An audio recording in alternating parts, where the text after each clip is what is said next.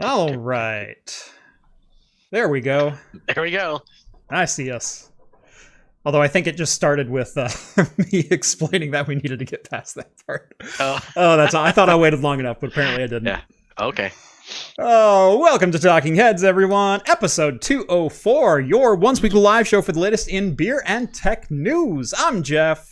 And I'm Steve. Welcome to the show, everyone. Thank you so much for joining us on this Wednesday night or in podcast form over on Anchor.fm or wherever your favorite podcasts are found. If you've never seen the show before, we talk beer, we talk tech, we talk games, pop culture, entertainment, usually some Star Trek. All super chats are read on the air so long as they won't permanently demonetize my channel. And what comes after that? I don't remember. Uh, I just drew a blank. We got any sponsors? Uh, Sponsors? not until not until 30 minutes in. Oh, okay. Uh, Hmm? Oh, we're drinking Oh, alcohol on the show. Yes, and if you're right. drinking with us, alcoholic or not, I just like completely lost the plot. Like I was going well and I was in a rhythm, and then it just went, it's gone. yeah, it just goes Nope. away. Nope. We do drink alcohol on the show, and if you're drinking along with us, alcoholic or not, let us know in the chat, and we'll give some early show shoutouts as we go along. And if you like the content you see on this channel and want to help support us in what we do, think about joining the Patreon or Float Plane, where you can get access to my exclusive Discord server. Chat with myself, John, Rhett, Steve, all the hosts from Talking Heads, and take part in the awesome and ever growing community that hangs out over there. Seriously, was going to be one of my best intros, and then just and then you just had that brain fart right there. Boop. yep, Yep. Yep. And it's gone. too. Yep. I was And even you're there. focused. You sit there. Uh, I'm live. Uh, what's what's my line again? Line. line. yeah, you got to You need some cue cards. Uh, yeah, Your daughter's old enough; she can stand there and hold the cue cards for you. And right. it's like, honey, you don't have to go to bed if you hold the cue cards for me. Uh, Novella Hub says, "Look like uh, looks like I picked a good night to wear a Star Trek shirt." Yes, uh, I No, figured that's right. Yeah. it's October. I, I might as well uh, start the month in style. So Yes. figured I'd start with the old uh, 2009 reboot. Uh, go with Science Officer, and uh, Yeah. You have you have multiple uh multiple uh, Star Trek shirts of different ones. Yeah, yeah, yeah. yeah. I figured you would. I got a couple different ones of these. I've got a next gen. Uh, I'm working on a couple more. So I think I think my wife still has uh the uh, original series nurse uh outfit. oh yeah. Yeah. From the from Nice. the original series, yeah. All right. Well, it's obvious that we need a uh, beverage tonight. Yes, I know. I need, Uh, I, need I need to focus. Yes, need need a little focus. Steve, what are you drinking tonight? Ah, okay. So tonight I have three wildly different types of beers.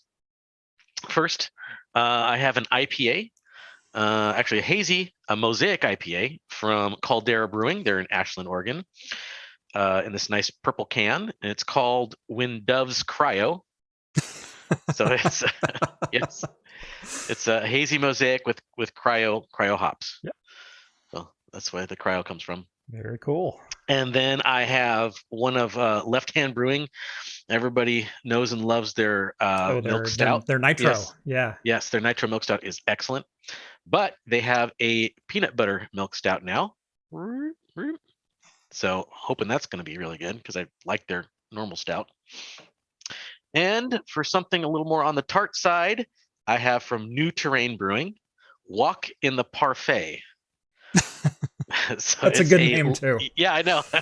it's a uh, sour raspberry and lemon yogurt uh, sour beer. Nice. For myself, uh, I'm going with a uh, a Northwest classic. I've got the uh, the pFriem from uh, Hood River, Oregon, yeah. uh, the Big IPA. Uh, this one's clocking in at 8.2 percent. Uh, very very classic West Coast IPA. Uh, and then I decided to to go out in left field and go for like something that completely does not match. Uh, Uh-huh. So I went with a vanilla chai latte, wake and bake, coffee oatmeal imperial stout 2020 reserve from Terrapin Beer in Athens, Georgia. That's a mouthful. It, it is a mouthful, and it's it's all like that's the name. That's it's just it sounds delicious though. I mean, Yeah. it sounds really good. Skull. Good luck. Yeah. uh, this one's clocking in at nine four. So wow, that's a heavy hitter. yeah, heavy hitter. But I was I was going. You know what sounds good tonight? Like like the last couple of days, it it Mhm. it started to feel like fall, where it's no longer summer. It's Yeah. not like a, a late summer rain. It's truly feeling like fall. Like we had It's a like couple. dark beer uh, weather. Yeah. yeah, and and so it's like you know what? Like vanilla and chai just sound Yeah. so so good, and so. I don't go Yeah, pumpkin I- spice. I go chai in, in the fall. Chai. Yeah, it's kind of the same. I think they got a lot of the same spices. I'm actually having a hard time finding pumpkin beers. Not for me. My wife loves pumpkin beers, so Yeah. I try to find some for her.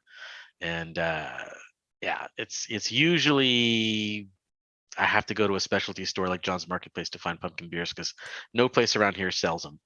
And if Yeah. they do, they're usually gone. So All right. Uh, we got a couple shout outs. And uh, Mhm. Steve, if you want to go ahead and pour yours, and then I'll. Uh, sure, pour mine I'm going to start off with the. Let's start off with the IPA.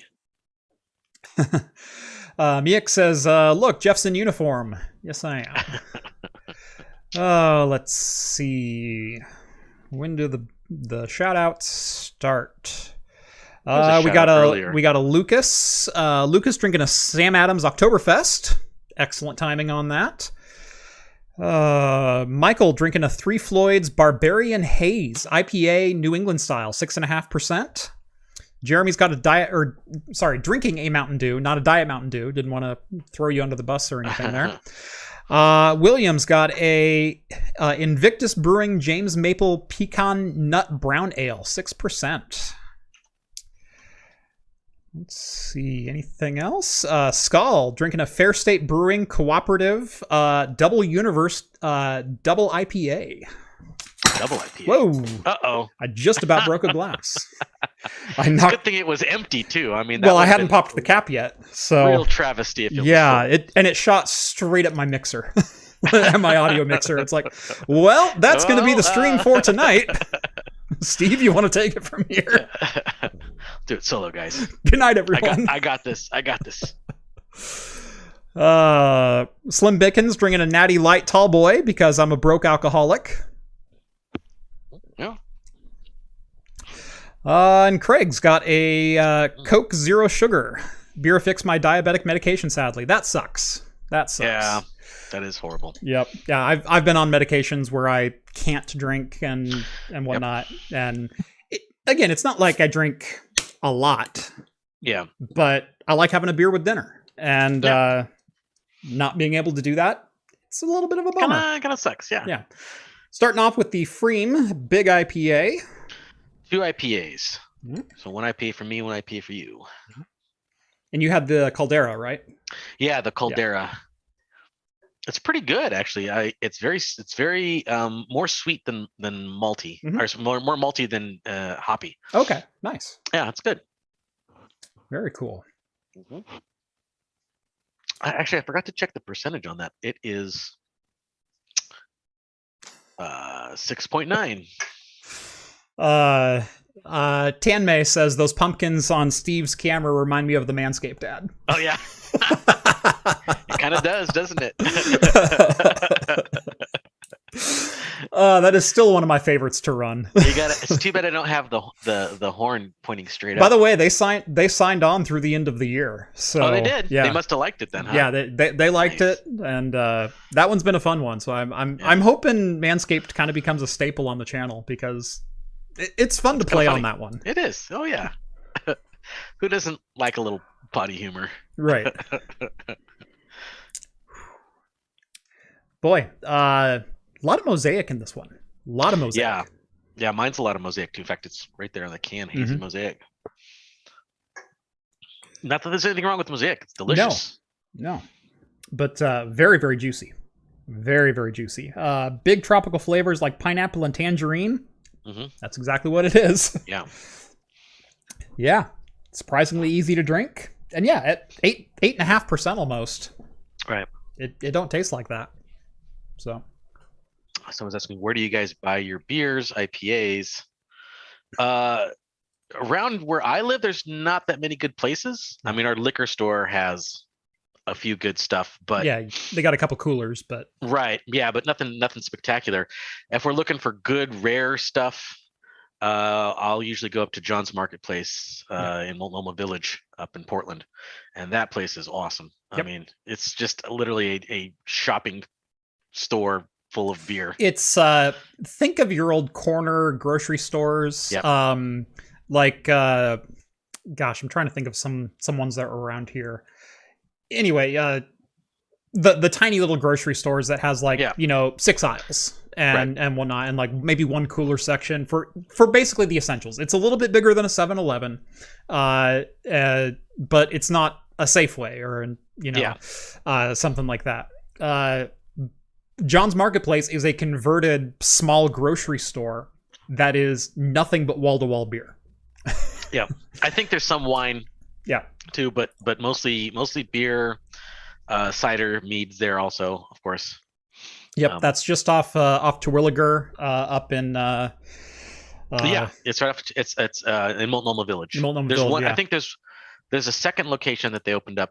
yeah I forget where, right. but um, Yeah, uh, so that's uh, that's a great place in Portland to go, uh, or near Portland to get get beer. Uh, if you're down towards Salem, uh, uh, Center Market is the place to go. yes, uh, and it's nice. kind of the same thing where it's a small grocery store, smaller than John's Marketplace, but uh, just as good of a selection of beer. Uh, and Mhm. it's it's, gosh, I want to say 120 feet long, maybe. Uh, it's only four aisles in that 120 feet, but three of those aisles are nothing but beer and wine. Yeah. and you'll find selection, anything you want there. yeah, good selection there too. Yeah, anywhere from your staples to like your big bourbon barrel aged right. whatnots. and that they are on 17th and State in Salem. That's uh that's usually my my go-to. There's a couple other Obviously, ones. yeah, cl- closer closer than John's Marketplace. Yeah. obviously. All right. Uh let's go ahead and get into what should have been the happiest news of the year. Uh and uh and darn it they they managed to fix the routers. I know. We're talking, well. of course, about the Facebook outage that happened on Monday. Facebook's largest outage, longest outage, uh, since they opened the site in 2008 to the public. Yeah, Uh, remember when Facebook started, it was like a, a college College only, yeah. College college only. You had to have a college was email I was account. actually uh, I know I still got in on it though. yeah, it wasn't I got it on the beta. No, it wasn't hard. Yeah. yeah, uh, but yeah, you had to have some kind of an educational, you know, higher ed email Mm-hmm. address to to get into it. But they went public in 2008 and said, yeah, anyone can join it. This is their largest outage since that time. Uh, so it's this was no small thing, uh, and it wasn't just like oh a server went down. This was a catastrophic domino effect yes, uh, of this is an engineer's worst worst nightmare. yes. is is Epic what happened. proportions. Yes. Yeah. Um. I, I still think the funniest. I mean, we'll get to it later, but but there's some actually kind of humorous. I think I funny. I think it's funny anyway. As an outsider, I think it's Yeah. hilarious. Oh yeah. I think it's hilarious. It's like, God, glad I'm not that guy who screwed up. right. Uh, so when you're thinking of resiliency and or disaster recovery, those usually go hand in hand with each other. Uh, and and there are multiple employees that that's their job is Yep. is to think of resiliency plans, uh, you know, up uptime reliability, that kind of thing. Mhm. distribution, separate networks, separate routes. Uh, what happens if X goes down? Well, Y will pick up the slack. And there needs to be also an A, B, C, D, E attached to that as well, because you're kind of a big service and important to Yes. a lot of other smaller yeah. services. Uh, so when you're out planning the resiliency of a site, uh, it's oftentimes actually better to host your own infrastructure entirely. That is, literally run hundreds of thousands of miles of fiber line, um, or you know thousands of miles of fiber line, not hundreds of thousands. Uh, How many times are we going to circle the Earth? world. Yeah, Yeah. yeah. Uh, no, like thousands upon thousands of miles of fiber line to connect your data centers that you own brick and mortar all around the world. And then you hook into major switching points. Uh, and so it is your routers, your servers, your switches, your infrastructure, Yeah. literally end to end until the start of the internet. Um, And then you distribute from there. And that's how you can you can ensure resiliency uh, is is you know geo separation and everything else that goes along Yep. with that. Mhm. Um, the second thing is is what happens if a system breaks or multiple systems break? How can we get in and fix it? How can we restore service? What are what are our protocols for all this? Um, basically, the issue as it was stated by Twitter or by by Twitter by Facebook My Facebook, yeah. um, was that this was a routine update, upgrade, maintenance window where they were taking a set of servers offline to to update uh, core switches and routers. Uh, so whether it was firmware, whether it was security patches, whatever else, they're taking a subset of their their routers down so they can patch those routers and then bring them back up. But again, if you're router A, you have B, C, D, E, F taking up the slack, and Right. and you design your your peak load to be able to handle that. Um, well, what happened was, uh, during the update, a particular command was sent, like literally like one line command. Yeah. Uh, whether it was, you know, save and, and reboot, whether it was uh, clear table, whether it was clear ARP, whether some kind of, of clear uh, pushed Delete system 32. right. Uh, Something like that. well, it, it was it I was know. delete your delete your IPv6 table, delete Yes, your that's what it routing table, um, and when you are your own router, and your router, ra- uh, let me back up a little bit. Uh, so they entered a command that essentially cleared routes, so they could clear their cache and then make sure everything was fine, and then bring them back up. It was it was part of the plan. It was part of the routine for that particular day. Uh, when they issued the command, that command is supposed to have checks and balances within their own routing software that doesn't allow it to be ran. A bug in their system allowed that command to go through without secondary authorization. And when the command went through, it cleared everything at their top level, which crashed or which basically destroyed the routing table between all of their data centers globally. When that happens, uh, DNS is still supposed to be able to point and say, no, no, no, their data center is actually here. Here, Because yeah. we already have the routes. We're going to stop receiving routes or receiving updates for our routes. We're just going to give the static information that we already have. Mhm. And hopefully that is good. Um, what happened was the DNS, rather than doing that, froze entirely, uh, at, basically as a safety protocol to itself, because uh, they also had checks and balances in there to make sure that routes weren't being spoofed and and you know some some takeover wasn't happening of DNS and so DNS just flat out stopped responding. So they broke uh, BGP which is border gateway protocol which is the backbone of, of internet routing. It is if you own facebook.com and you own the data center for facebook.com you establish the routes and then you present those routes to your border gateway and it's a bgp link um, in a nutshell don't correct my nomenclature Uh, it's close enough for, for the Yeah. uh, explanation For we're going for the explanation, yeah. um, In a nutshell. In a nutshell. in a That's nutshell is. uh, anyway when that route breaks dns is supposed to pick up the slack and say no no no i remember he was here like where's facebook uh, right I don't know. DNS stopped responding entirely as well.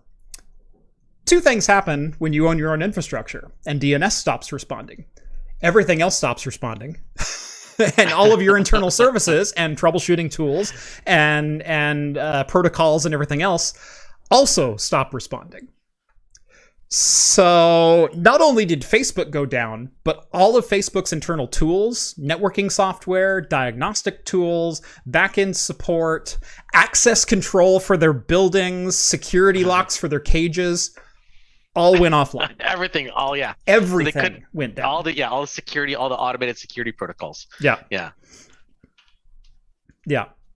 Um, yeah, their blog said DNS servers uh, pulled out their related BGP announces. No, what happened was they cleared the BGP and then DNS pulled those. Yeah, DNS pulled those down and blanked their own cache as well. Um, and so this was a fail that required physical access to every data center around the world. Um, now, mind you, data centers on a day-to-day operation aren't staffed with 500 people. They're staffed with 20 people responsible for taking this server out and replacing bad hardware. Yeah. 99% of work in a data center is done remotely because you're not sitting down at the computer. You're simply logging into the network and working on whatever node you need to work on or whatever cluster or whatever whatever else. So, the people in the data center rarely even have keys to get in. And in the Yeah. case of Facebook's uh, data center, there are no physical keys on the get s- into it. on the server rack Yeah. doors. Yeah. Um, they're it's all part of access control. So if an employee in the data center needs to replace a node, they are given a five minute window to open that server rack with their authentication card, which is then you know ID'd and logged of who opened that particular node, and that's your access window. If that doesn't open, Yeah. that that's kind of the thing. I was reading a couple articles. Mhm. They never explained exactly how they circumvented that. Did they like just get some jaws of life and just rip the thing open? I mean, like, what did they do? There there's a third article I posted, and the some of this is just a verbatim repetition of Yep. what Facebook said in their blog, but this is uh, from Market Research Telecast, and they did a pretty good write up on some of the anecdotal stories that were coming down through Twitter. Um, because Twitter was one of the only social media networks that was still operational because so many other places use use that for My- backbone. MySpace was still there. MySpace was still there. Uh, Reddit took the opportunity to send me a, uh, a push notification and said, "Hey, you have a lot of free time all of a sudden. Why don't you try browsing Reddit for thirty minutes?" Check us out now. Come I on back went- now. well done. Yeah, well, yeah, that's that's blitz marketing. That's that's good job. Um, anyway, so a lot of this article is just repeating what was said in the blog post and kind of summarizing uh, what happened. But if we read a little further down, there was uh, uh, speculation, uh, as it were, about Facebook employees quite literally being locked out of server racks and going and buying angle grinders and Just and get in. opening server racks that way. Um, okay. So, anecdotal, unofficial, Who definitely could have happened though. knows? Could, yeah. I mean, if that's like, well, we got to get in there somehow Mm-hmm. and just get an angle. Angle grinder would work. hmm Angle grinder, crowbar. Um, like, how do you access a data center that's not supposed to be accessed and has no physical override? Yeah. Yeah. Brute force kind of becomes the operation of that's the the, day. that's the only way of doing it. Yeah. And I, I'm I'm guessing this isn't going to turn into like a lockpicking lawyer episode where he grabs a rare earth magnet and holds it to the side of a relay, and all of a sudden the server unlocks. Pops open. It could. I don't know what they Maybe. actually have in their data centers, But... They probably want to keep it secret. I would imagine. Right. Um, well, actually, a lot of Facebook's data center plans are open sourced. Uh, they they actually are Mhm. part of the open source server initiative, and Okay. uh, uh, they they release plans on what are our nodes that we install for for storage, compute, AI, everything else that goes behind it. And so they say this is how we build our servers. Um, and Does a lot include of hardware hardware specs too. yeah, that no, that that literally is the hardware. It's the Okay. chassis, it's the hardware internals, it's how they Hmm. specified them to be put together. It's how many ra- how many servers in a rack, how many racks Mm-hmm. in a node, how many nodes in a cluster. Um, yeah, it's it's the full write up of everything within their data center. Now, I don't know if access control was part of that write up. Mhm. But yeah, if you wanted to build your own Facebook data center, you can't run Facebook servers on it, obviously, Right, but you could but you literally could the mirror yeah. the infrastructure that they've rolled out.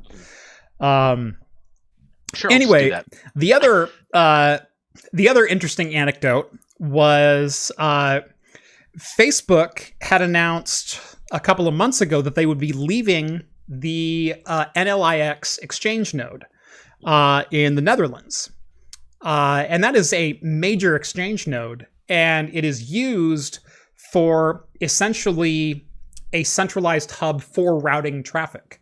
Uh, it is think of it like a roundabout. Uh, I, closest analogy I can think of. Mhm. Um, it is literally where everything merges together, and then everything. It's more like LAX. It's it, it's an international airport, and, and so all traffic kind of comes into there and then goes out wherever it needs to go. But it's a central location that everything comes first. Um, they announced that they were no longer going to be broadcasting or being a part of that node. And so the speculation is this BGP outage, which this was a routing pullback, is what caused this entire downfall. Uh, was because they had to take out a a, a high profile node or a high profile router.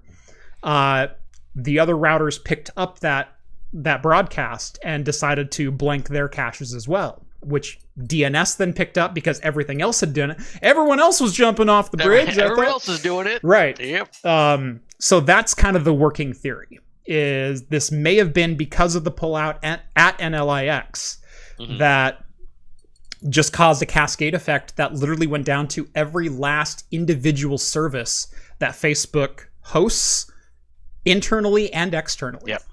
Yeah, because Instagram went down, and Mhm. so did uh, oh, what app or what app or whatever. Mhm. WhatsApp. Yeah, WhatsApp.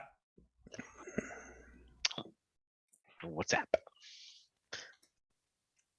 Something just hit me in the eye. Uh, It's the weirdest thing. I don't think it was sweat because I'm not sweating that much. It's not like you I'm. need a sweatband. Yeah. You need a sweatband. Get that sweat out of your eyes. I've, I've I've said a couple of times I I'm I'm not a big guy like I'm tall but I'm not Right. big I'm I'm Not six big, yeah. I'm six foot five but I'm only you know 220 pounds uh I have Kevin James syndrome is the best way I can describe it you just like sweat. I sweat like crazy uh, Yeah. I always have uh and actually some medication that I'm on one of the side effects is profuse sweating Profuse from- sweating. Yes. so so yeah, my favorite thing is uh what were you doing? Jumping rope in the attic?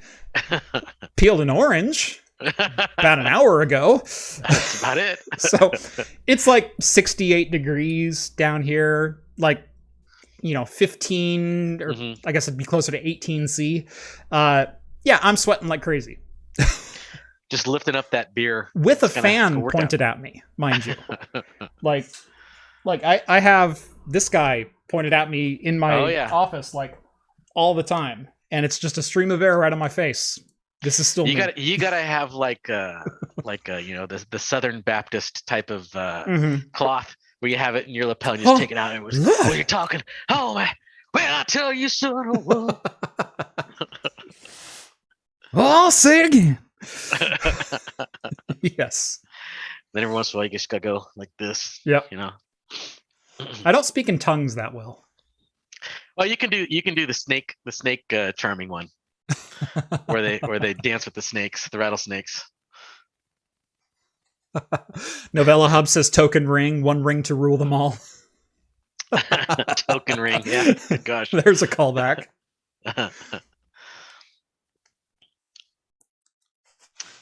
would you jump off a cliff if all your friends did it facebook servers probably yeah, that's exactly what they would do. Yep.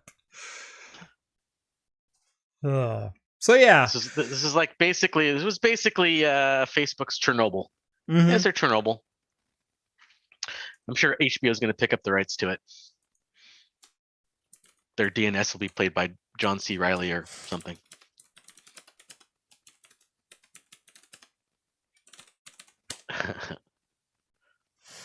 Yeah, and for those wondering, yeah, this is the major hardware uh, 3D printed file. It's his take on the Noctua AAS, which is uh, they've been threatening to bring it out as a product, I think, since 2016. And the story goes that the CEO was really hot in his office. The AC wasn't working as well as it should, and so he literally went and designed a like an airfoil fan out of one of Mhm. their so he he designed the cowling and then they've brought it to like every major trade show since then but they've never Oh, yeah. developed it into a full product um well major hardware by the way fantastic youtuber fantastic channel a lot of 3d printed content a lot of fans uh but uh, he does a lot of really, L- really literal cool and, stuff and people who watch it. right yeah no uh yeah both Both. Yeah. um yeah so he looked at like images of it and recreated a 3d stl that you can download and print one for yourself. Um and so he goes I, I saw the thing in person. I know exactly what it is. Uh, i did modify mine ever so slightly. Um, i built myself a little controller box on the back Mhm. that is a usb micro input but it's a uh, it's a variable uh, power supply uh, or it's a step up and step down so if I give it five volts through micro USB, I can actually crank that all the way up to like 20 volts. Mhm. Uh, and so if I want to overdrive my fan, I totally can. Yeah. Um, so yeah, I think usually I run this about 16 volts, uh, and it's still. I've got a be quiet fan in, in, in Noctua's design. I know I'm surprised it's not like spontaneously combusting, but uh, I can't hear it. I mean, I heard it when you brought it close to your mic. Right. No, uh, this is almost always on in my office anymore, pointed at my face wherever I'm at, uh, just to help keep me cool. Um, and it works amazing. Like th- this has been awesome. Uh, I've I have like two or three of these around the house for for various things. So, yeah. Anyway, go subscribe to Major Hardware after you're done watching this show. Not right now. I mean, you can open up another tab. Just don't. I would say open up another tab first. Oh, you can open up. Then, then go check out Major Hardware. Yeah, cool guy. Mhm. All right. In other news, uh, Twitch not to be outdone. Now, exactly. this is another uh, oh Facebook hold my beer right. situation. Yeah, quite literally. Uh, Yeah. You know, if we ever do a news segment on on on any like if I do like a like Paul does his Sunday news is uh you know if I ever do a, a a weekly segment like that like a segment show um I it needs to be hold my beer that that needs to be the This name is the hold my beer. Yeah. just one one uh, disaster after another. yeah so like if I did like a Friday news show it would be Friday hold my beer There you go. so yeah That sounds like a good plan. yeah Friday hold my beer. Anyway, Twitch. Uh gosh, when was this? This was yesterday. I, late Uh, yesterday, I I think. think it was uh well actually today I think. yeah, it was either it was sure either first thing today or it was like late yesterday because I, It- I want to say I saw this news before I went to bed, but I was also up to like three in the morning, so Yeah. it's all a little you know fluid right now. Mhm. Uh, anyway, Twitch, not to be outdone, and as uh, Dunkel says, Twitch had a little whoopsie. Uh, yeah, that, that's one of my Whoopsie favorite doopsie. favorite phrases. Yeah, I, I had a little bit of a whoopsie. Yeah. Uh, uh, so over on 4chan, apparently for sale right now is the source code to Twitch, like all of it, uh, financial records and payouts for streamers, Mhm. like all of them. Um, there was an unreleased source code or an unreleased program that they have the source code for for an Amazon-based Steam competitor. Yeah. Uh, what else? integrated integrated Twitch. I think uh, they they had yeah, um, with integrated Twitch streaming as part of the client. Yeah. Uh, let's see. I think they also had data for like uh, some of their other products, like uh, the IGDB and CurseForge, Mhm. um, were were part of that too. Um, It's a lot, inter- internal security tools were also part of it, right? and I don't I don't think it was for sale. I think it was uh, uh, either someone bought it and, and leaked it, or they just straight up leaked it. right. Because I've already seen it available. That's download. true. And actually, I'm seeing here it's 126 gig torrent. Um, Yeah. I I think what happened is uh, Twitch source code appears to have been leaked by an, anom- an anonymous hacker. Okay. Um, yeah. So 126 gigabyte torrent has been uploaded to 4chan. Mhm. Um, And they say it's only partial, though. There's more to come. right. Right. Which, if this is partial, what the hell else is there? I don't know because they said a lot of the code check-ins they were seeing were as recent as this week. Right. So it's very fresh. right. It's like the current repository. Yeah. this isn't exactly. like Twitch as of four years ago. This is like Yeah. this is Twitch. Uh, the entirety of Twitch TV with commit history going back to its early beginnings, mobile, desktop, and video game console Twitch clients. This is source code for all this, by the way. Yes. Various proprietary SDKs and internal AWS services used by Twitch. So this is their internal tools, monitoring, reporting, software development kits, etc. Uh, every other Twitch pro- or every other property that Twitch owns, including IGDB and CurseForge, an unreleased Steam competitor from Amazon Game Studios, Twitch system on chip internal red teaming tools. That's not a good one to let go. Yeah. Yeah. yeah. Uh, and creator payouts dating back to 2019. oh yeah. Holy crap, that's a bad leak. That is a bad bad leak, and you know they're like running uh, defense right now. They Mhm. they have to be. Um. Yeah. I, I don't know. I don't even know what they're gonna do. Yeah. Um. I, I guess they'd have to radically change the code in some way so that this is out of date. I, I have no idea. You can't. yeah. I mean, it's I mean, you're talking about a product that's that's you know nine years in development. I know. It's, do it's do you just you can suddenly spin out 2.0? Nope. Like Steve, what's your timeline on that? uh like several years Right, right. it'd be impossible to to just crank that out um yeah so i i really don't know what they're gonna do One I of the mean, programmers immediate- going, "Well, I've been having some ideas." i got some ideas i think i could do it Yeah. in a week or two How much time do you have? Yeah. I, I think because there's even several people because i guess there was confirmed that there were username and passwords leaked but the passwords were still encrypted Mm-hmm. Yeah. but So, they still encourage you bravo to switch Twitch. passwords Bravo yes. Twitch for hashing your passwords. Thank you.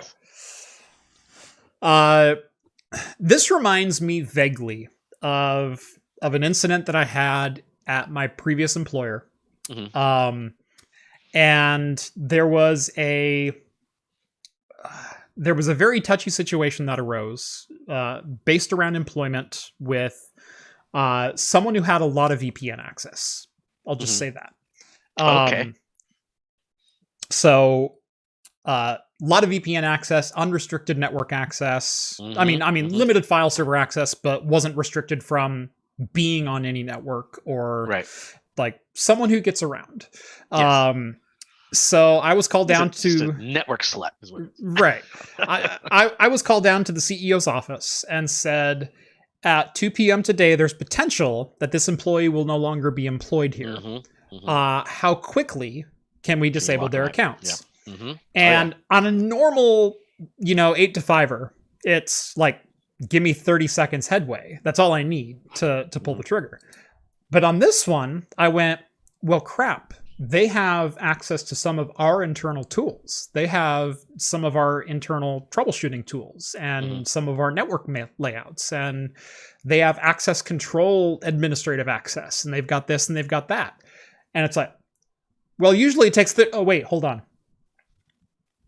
I'm gonna need to work on that. He goes, yeah, go work on that because you have till two o'clock, and at, okay. you, you you'll know by two ten. so like, get all your ducks in a row, and then be prepared to like you know drop that guillotine. Yeah. Um. Okay. So I, I got me and and my my two other uh, sysadmins together, and and said, here's our task for today is we know what the what the modus operandi is for Mhm. you know disconnecting a a standard user even even certain administrator or department heads or whatever else. What happens if we have to disconnect this one? And this isn't a work i'm gonna i'm standing up at the whiteboard. Like it's one of the only times in my career that i did this but i'm standing up at the whiteboard going what do they have access to? Go. And i'm just writing crap down. Um the reason that reminds me of that is because they had internal backdoors that we had built specifically for them that didn't necessarily have documentation um, Right. that were tools Just- that we used internally Yeah. and and again when you're going back to facebook when you're thinking about uh, network resilience you don't want all of your internal tools to be 100% reliant on your internal network because what if the network went down Yeah. how can I get in and fix? Yeah. Mhm. Um, and and a lot of our our network employees were remote. You know, I was one of the closest at 40 minutes away, and uh, so yeah, of course I have a specific backdoor to a router that is, you know, 256 AES encrypted every time I use Right. it, but it's not a standard service that's tied to any other internal service. That if I disable an Active Directory account, guess what? The router is still up. I'm still up. And you can still get behind there. Yeah. Right. And so we had to think of all of the services that this person possibly had access to, documented, undocumented, etc. Yeah. Um, so anyway, uh, the CEO came down. Uh, everything resolved fine, by the way. Uh, they they came to an amicable agreement, and uh, and and everything was fine. Um, but it, it was a great exercise to say, what if this happened? Right. The reason this story reminds me a lot of that incident was when the CEO came down and we were discussing like the postmortem about that. Like, okay, we have policies in place now for for this. Like, we're designing the policy today on what happens if we have to release a user like that.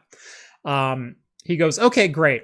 And I just want to say, if I ever have to have this conversation about the people in this room without one of these people in the room, I'm just going to hand you a knife because that sounds way easier. Yeah. oh yeah. And it's true. It's like Yeah. Closing all them back doors, man. It's not like- easy. we got a lot of land. We can hide a body. What I can't Yeah. do is plug all the holes in the router that this guy knows. That's hard. Uh, I, Bur- burying a hole is easy. that that yeah that that line has always stuck out in my head. Yeah. If I have to have this conversation about you two with only one Uh. of you, I'm just going to give you a knife. Yeah.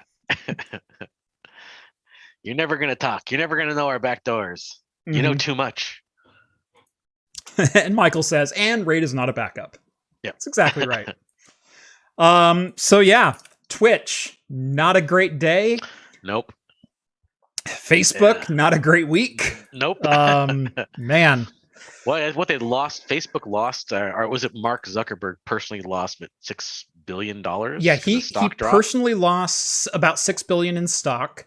Um, Facebook themselves lost over 160 million dollars per hour in revenue. Mhm. Um, I mean, at the end of the year, as sad as that is to say, that's a rounding error. Yeah. yeah, I mean, know. I, mean, you think of 165 million per hour. That's right around one billion dollars for the six hours that they were down, give or take. yeah, Uh, times 365 days per year, times you know four times the length of that per day. We're talking, gosh, really quick math, divided by four, divided by four again. But, you know, you know, but that's, point that's their zero loss. two percent. Think of all the increased productivity around the world, though. There's Right. there's probably a net bonus Yeah. when you calculate all that. Not only that, all the all the all the housework that got done, Right. you know, around the world. Um, but yeah, My no, kitchen is much like, cleaner for like it. everyone thinks Facebook lost a billion dollars. That's literally a rounding error. Yeah. That that is, I mean, quick math tells me about 0.03 percent of of their annual revenue. Yeah, I'm sure so- they'll be fine. They are fine, and and it, like as again, it was they were only down six hours, which you're right is a long time for a service that big to be down. But as soon as they came back up, there's a few people I know who didn't even know it was down. Yeah. Uh, they're like, "Oh, what? Facebook was down? Oh, okay." Well, so there, I know a lot of people who don't really have a Facebook account. So Uh, let's see here, real quick. So 365. I, I just want to make sure my numbers are right. Uh, times 24 hours in a day uh, is 8,760, and then divided by four because six hours they were down versus Yeah. a 24 hour day. Uh, so 2,190, and uh, hold on, no, that's not right. Never mind. I'm just going to say 0.03%. Someone correct me in chat if I'm wrong, because I'm sure I'm wrong. Okay. Maybe it's 0.3%. No, So, because yeah. 0.3 would be one day. yes, 0.35 would be one day. So yeah, 0.03%. Yeah. So yeah, nothing, nothing. I mean, it's more of a black eye than anything, Mm-hmm. Right. And uh, you know, fodder for the uh, news cycle. Hopefully, it made people have that same conversation that Other companies, yeah, would be like, especially big companies like Twitter and what Reddit happens if this stuff, goes what happens if this goes down? Yeah, Right. Um, like I said, in my particular situation in small data center Oregon, um, you know, we realized we had a hole in our policy. We realized that we didn't necessarily have like, and we kept really good policies. Uh, I, I wrote fantastic policies for disaster recovery, for hardware replacement, for personnel dismissal, for security and, and encryption and everything. like, like I, I wrote the book at that place uh, ab- about Russian Russian invasion a la Red Dawn. right, right. Um, Did he have a part in there where you have to pee into the radiator? Right. Uh, no, there was no peeing into the radiator Oh, okay. unless unless that's what keeps the diesel engine generator going. Running, it probably it could like- be. Yeah, Totally could happen. yeah, it could happen. Um, but it made us have that conversation, and I hope these two incidents make not only Facebook and Twitch, but everyone else who's reliant on those services have that similar conversation. What is your policy if Facebook goes down? What is your backup? What is your this? What is your that? Um, I have to have that conversation possibly with myself about Mhm.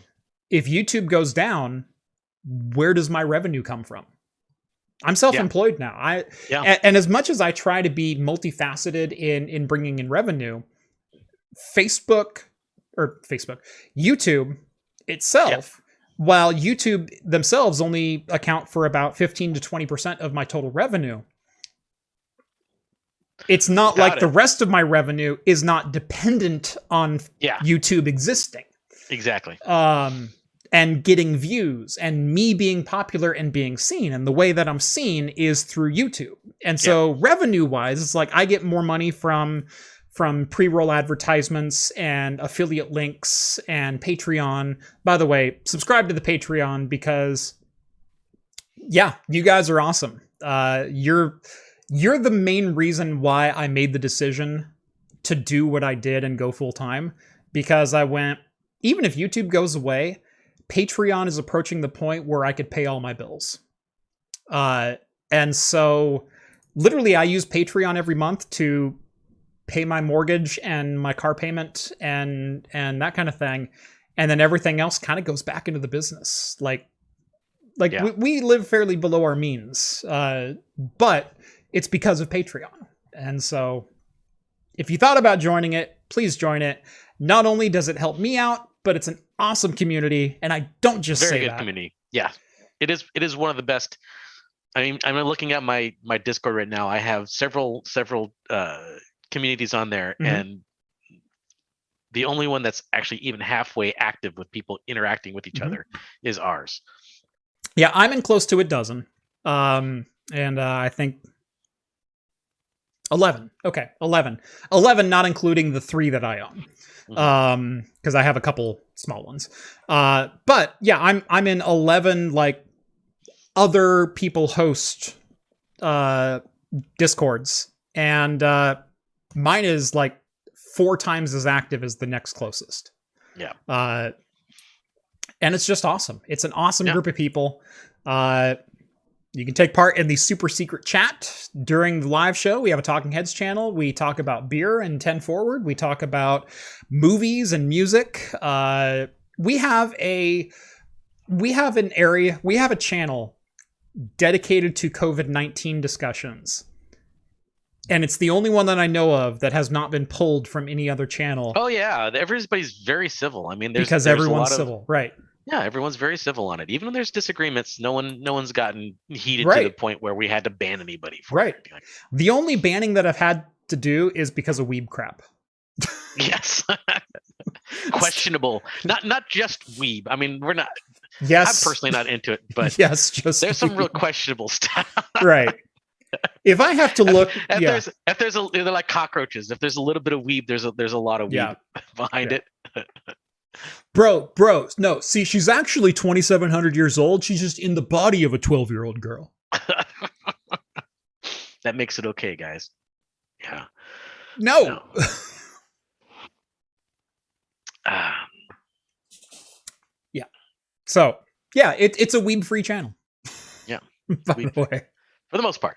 So if you're looking for an escape from the other tech discords, come give mine a look. Uh, Uh, we have a couple of super chats I think we missed. yes, I did see those kind of rush by. Uh, let me pull those up real quick.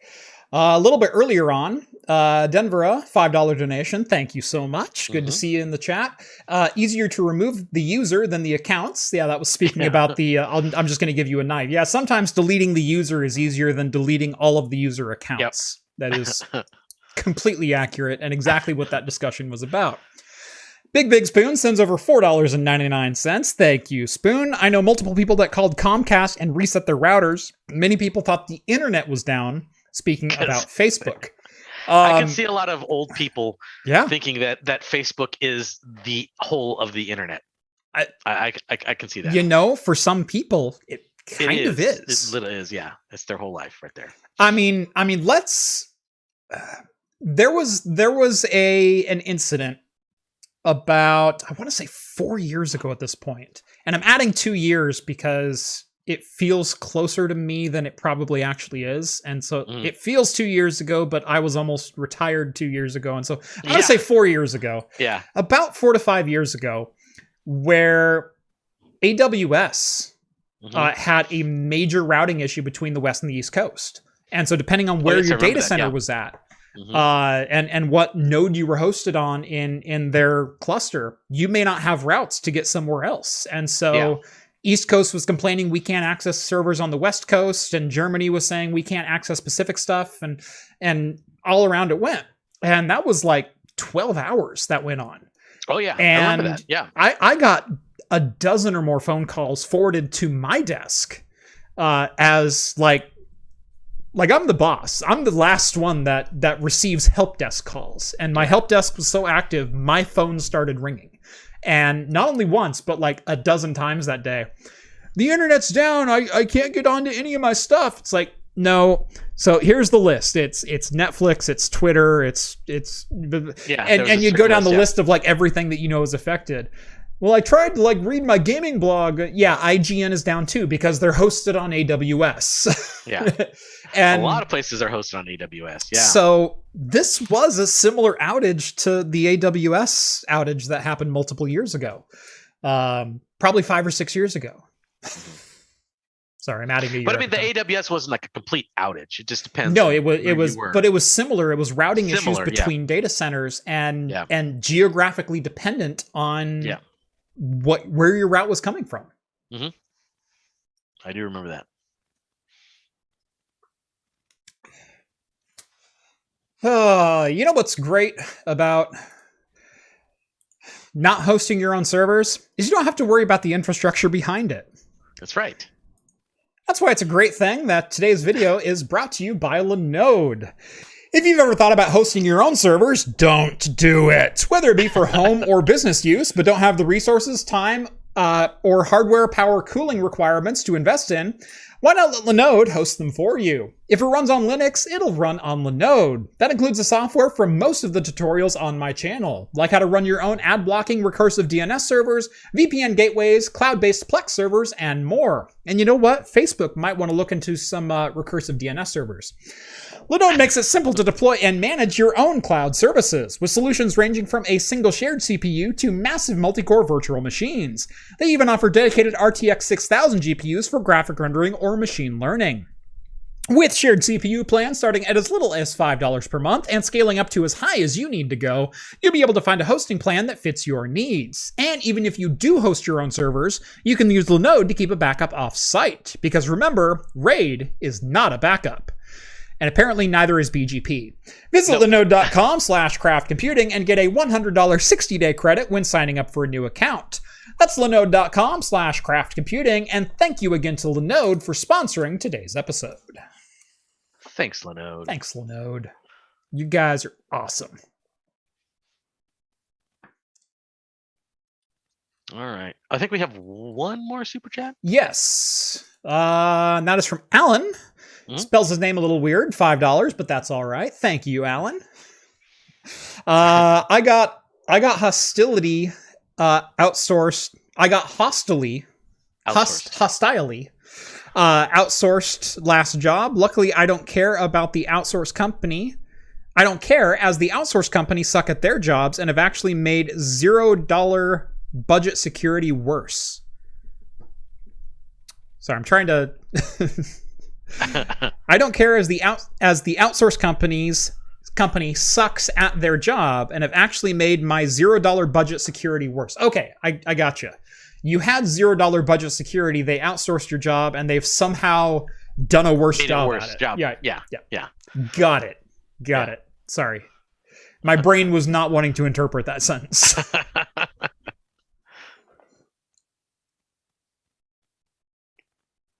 Oh. Okay.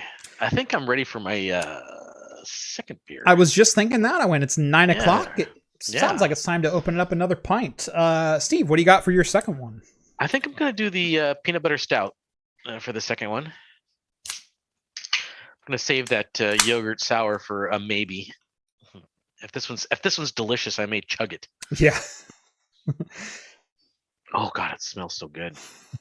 Peanut Buster Parfait, That's basically what it smells like. Like peanut butter fudge. like dark chocolate fudge and, and peanuts. Yes, that's Yeah. what it smells like. See, and that's those are the kind of peanut butter stouts that I like. What I, I, do too. you know, left hand as good as their milk stout is, I don't know that I would want like a creamy milk peanut butter beer. Like of all the flavors in beer, that one just like doesn't sound the most appealing to me. I usually want a little bit of roastiness or a little bit more of a Yeah. darker flavor when I'm drinking a dark beer.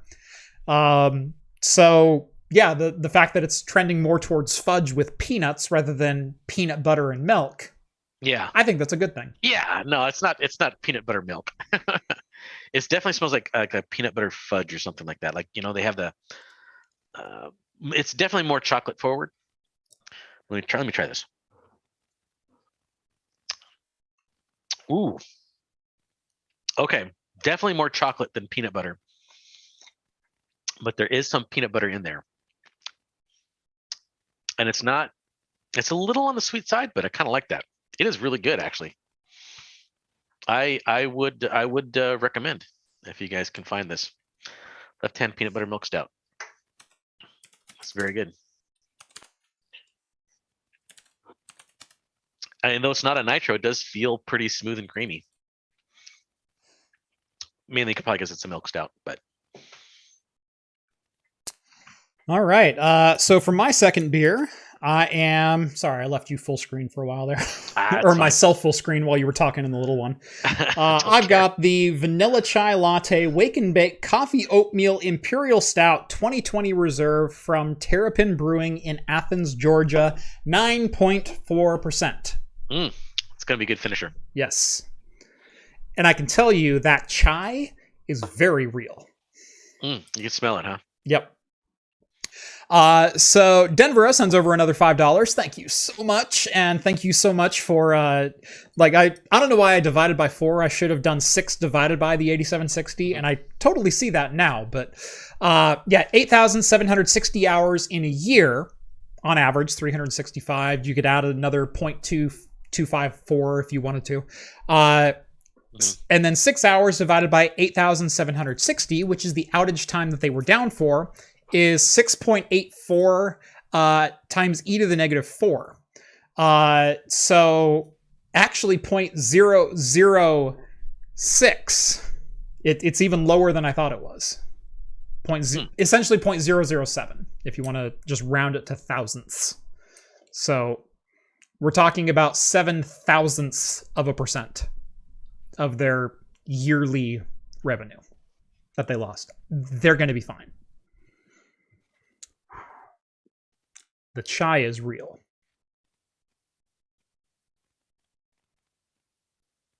How is it though? Good night, everyone. oh, it's delicious, right? Oh my God, that is good. Wow. That is so good and so dangerous. Is it more of a pastry stout or a standard, uh, like It- just roasty stout? It's bordering between the two. It's kind of bordering between. It is still Yeah. roasty. It it, it has Yeah. still got this this coffee roastiness to it. Um, and I mean like a like a thick black coffee, like Right. cowboy coffee, where you just like pour the beans into a bottom bottom of a thermos and set it on a campfire. Like it's it's that level of dark roast to it. Right. Um, but then there's this real light, playful vanilla right on top, and then it finishes with chai. Mm, that sounds wonderful. and so it it's this thick heavy roast with this real light like vanilla frosting on top of it and then that just dissolves into this really pleasant chai flavor on the back end oh that Does sound really so good. good That does sound really good. Mm. Yeah, I'm I'm I'm happy with this one too. And I got a six pack of it too, so I'm I'm definitely gonna have to have more of this one. This one's really good. I forgot to uh this one was because yours is a nine percent. This one's only a six point two. Not quite as high, but yeah this is a 9-4 and oh and by the way dangerous this don't taste anywhere near double digits yeah. You can chug that thing, no this problem. this is drinking like a 6% porter hmm like So you can sit that down, no problem. Oh, and not oh, even yes. think twice about it. yeah Oh yeah. so and and again the, the little bit of pastry stout like because it finishes so light because like i'm i'm used to that like like think of like a bourbon barrel aged stout that's really really Yeah. thick it has that flavor up front Mhm. but then it finishes with just that super light chai in the back Mhm. and you go i could have more of that Yeah. So you can keep sipping it. right it That's it, that's the dangerous part. it doesn't feel feel like thick and it. heavy and and overbearing it, it's Yeah. just like i want more Ooh.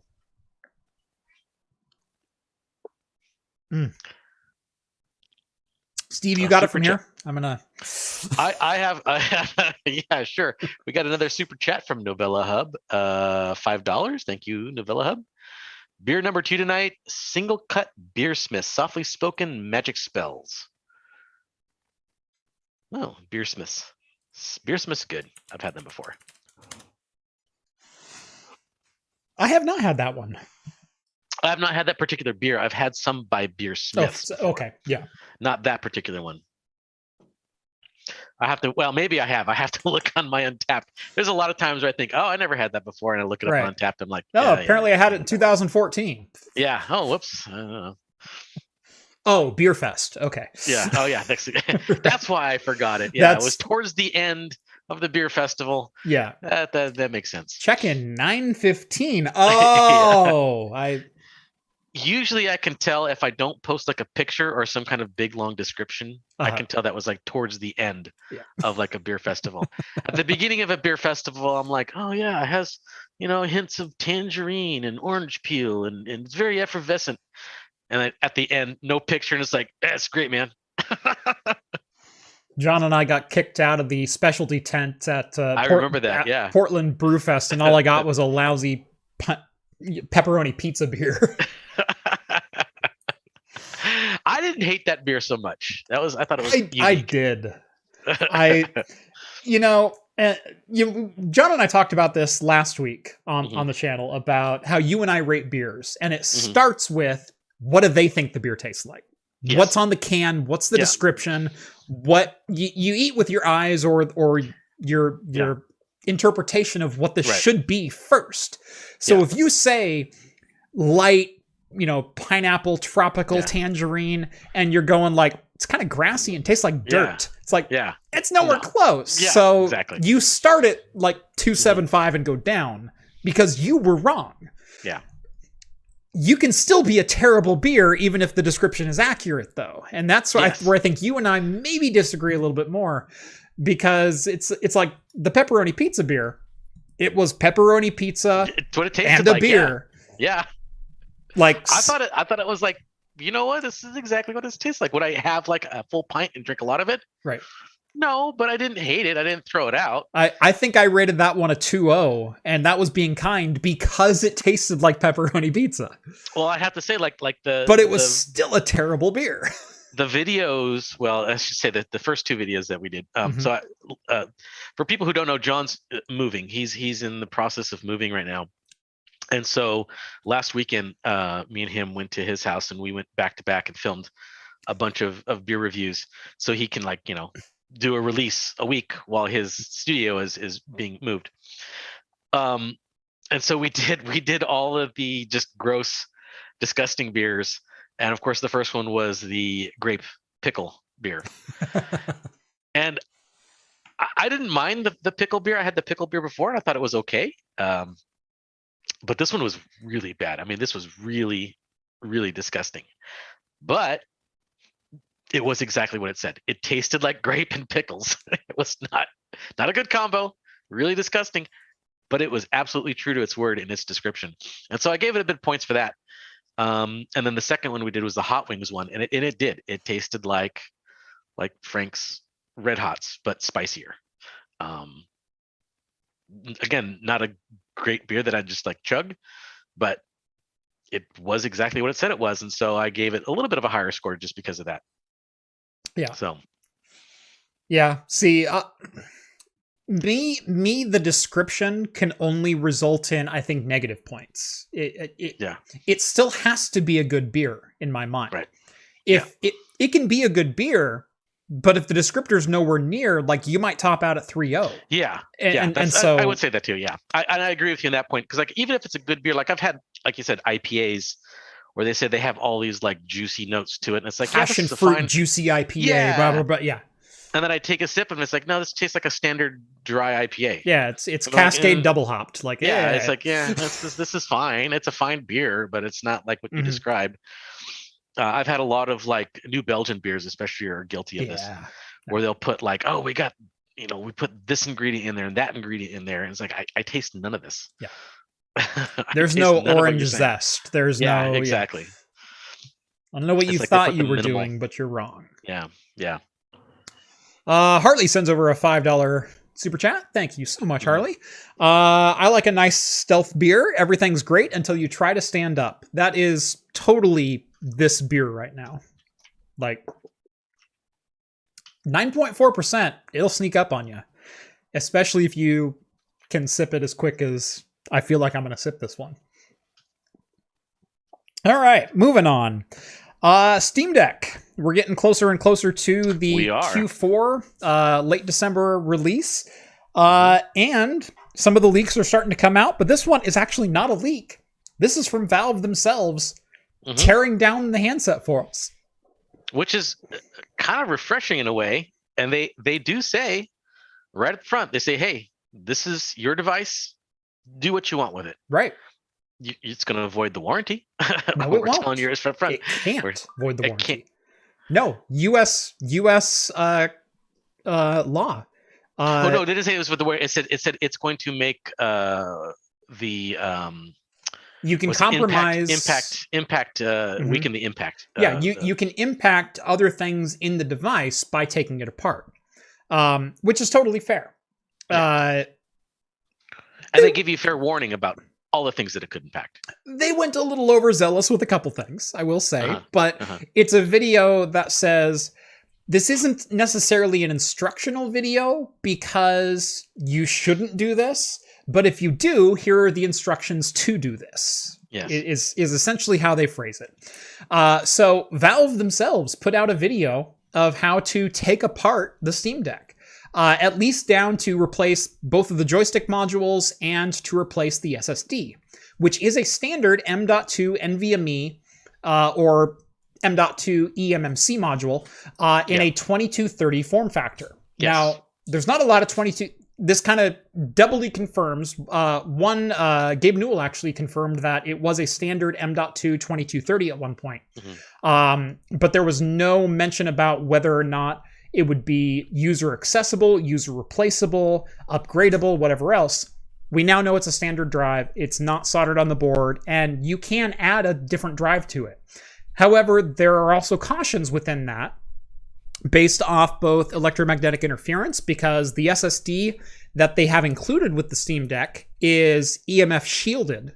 Uh, and also in very close proximity to your Wi-Fi and Bluetooth modules and Right. antennas, and replacing it with a non-shielded drive may actually impact your Wi-Fi performance. Which and I couldn't tell from the video. I couldn't tell if the shield was easily removable or not. It, it looked to be epoxied onto me. yeah, it did not look like it was like something you just pop off. Mhm. So, anyway, but that does confirm that the 64 gigabyte eMMC module or eMMC models, uh, starting at $399, it's not soldered eMMC memory on the board. You can still replace the M.2 module with an NVMe SSD. Right. Um, which is fantastic news. Uh, so, if you want to upgrade the handheld, you totally can. Yes. Now, again, that being said, there's not a lot of 2230 form factor M.2 drives on the market. No, I, Uh, I just looked uh, when the, after I watched the video, I kind of looked myself to see what was out there. Can only find like maybe three or four. Yeah, It's not that many. and and one of the largest ones is 500 gigs. Yeah. Valve is selling a terabyte one. Yeah, I could not find a terabyte one. I found a lot of 256. I found a lot of and- and one- 256, a lot of 512s. No no terabytes, but Valve is including a terabyte if you buy the terabyte model. Um, so keep that in mind. Uh, but uh, this is cool. I, I think this is the right way to handle things like right to repair. Mhm. uh, because they lay very plain all of the issues with repairing your own device. The joysticks are not off the shelf Xbox 360 or PS Vita joysticks. They are 100% custom joysticks, custom mechanisms, custom PCBs with custom screw holes, and a custom ribbon cable to interface with everything. But we will be providing sources to access replacement parts if you need them. Uh, secondly, while this is an off the shelf, quote unquote off the shelf or standardized NVMe M.2 drive, it is a smaller form factor than most. A 2230 is the only size uh, and form factor that will fit in here. Uh, I believe this is a single sided PCB, very much like the GPD Win 3, where, yeah, you can replace it, but it has to be a single sided module. It can't be a module with chips on both sides because it may impact the board because Right. it's a fairly compact unit. Um, they also said that removing the EMF shield uh, that is normally covering your cooling solution right here over the APU, one of the screws is one of the screws for the heatsink retention. And they said if you don't tension that back properly, or even just by removing that and removing tension on one corner, you could actually disturb the tension on the APU and cause cooling issues.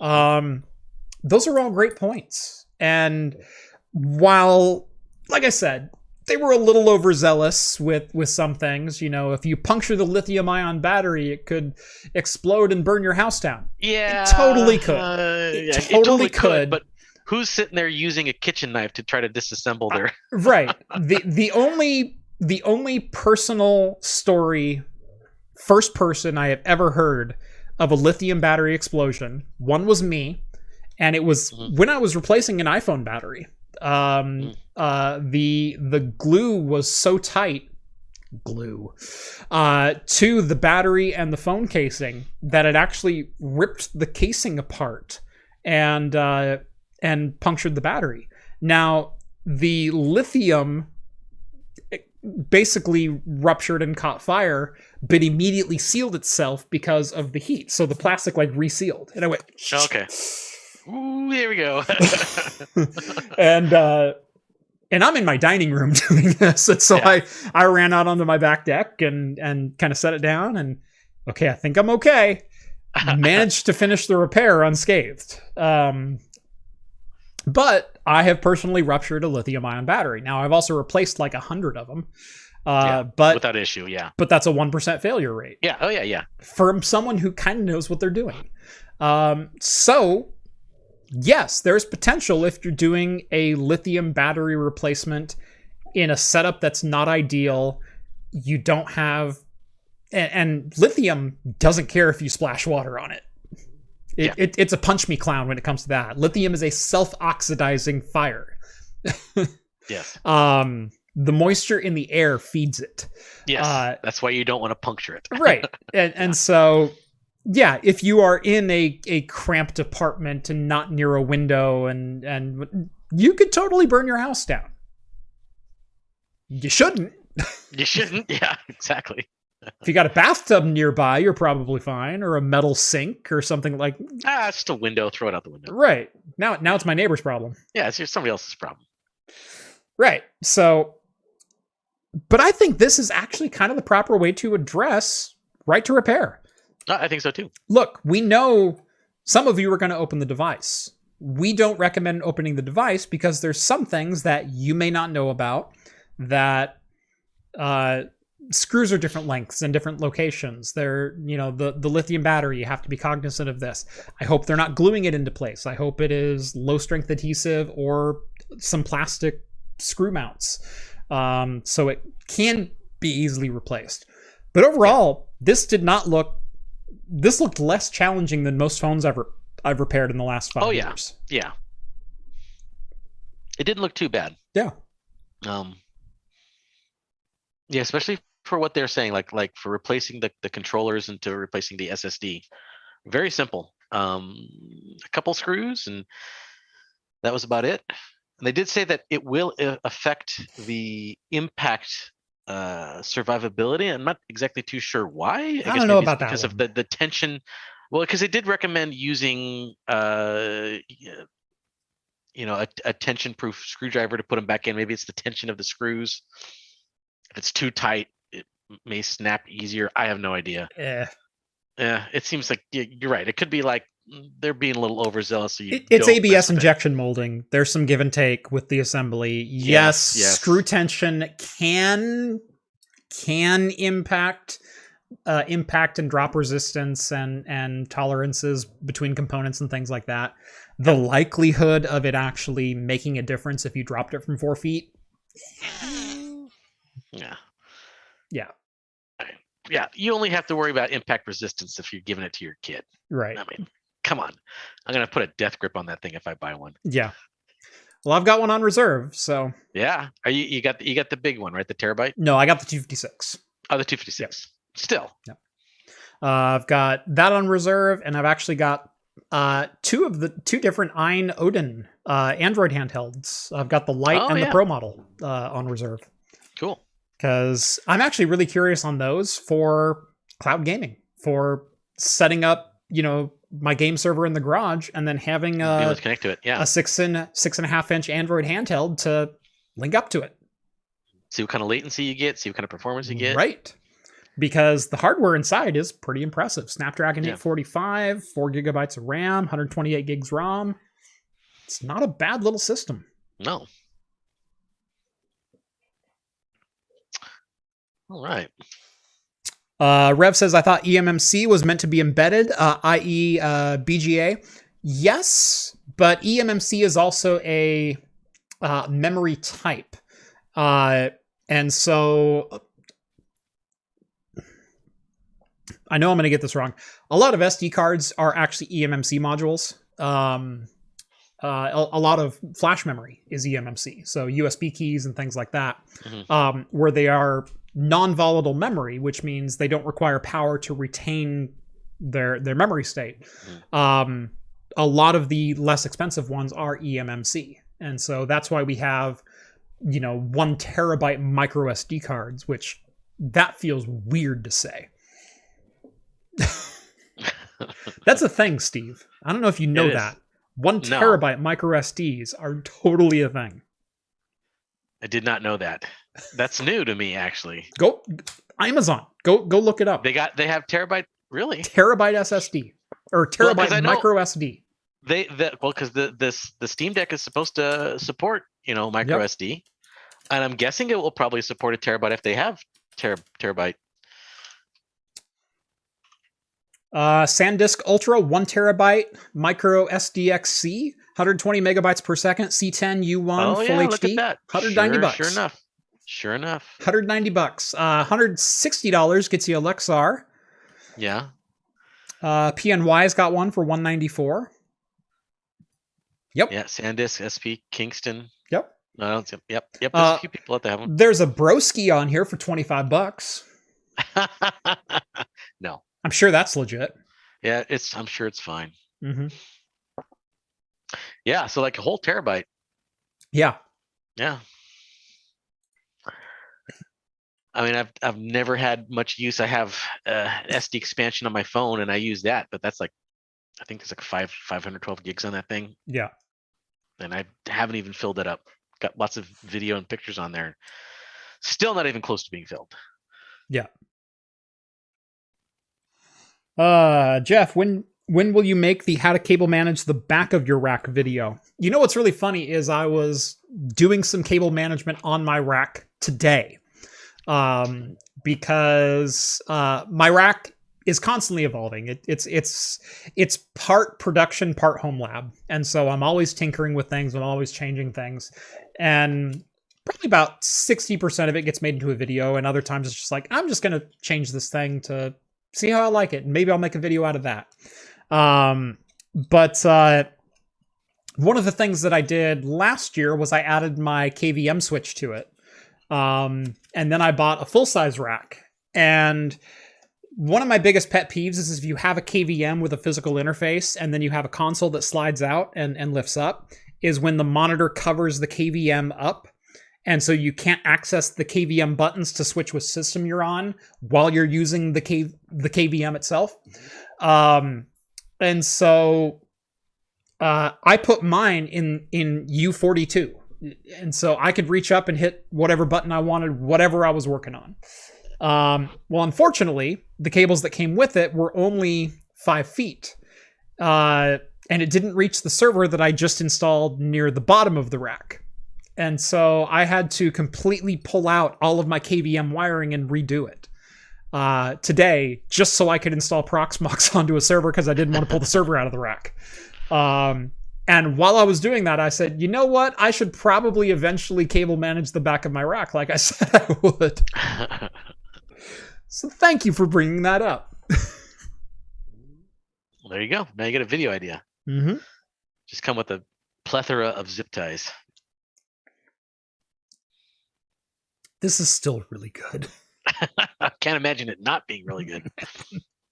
it doesn't stop being good after you get done halfway. Mm-hmm. Now that it's warmed up a little and and breathed a little, it's Yeah. almost starting with like this. uh, It's still dark. It's still super dark fudged coffee. Yes. It's almost starting with like this banana cream instead of uh, vanilla now. You know, I've noticed that too with It- mine that it's it's, warming up. transitioned just a little There's- bit. There's almost like a slight fruity note at Mhm. at, at the front Yeah. when I first take a sip of that. And I like that, especially about stouts and porters, darker beers in general, that as they warm up, they start taking on completely different flavors. And I really like that. Usually for the better.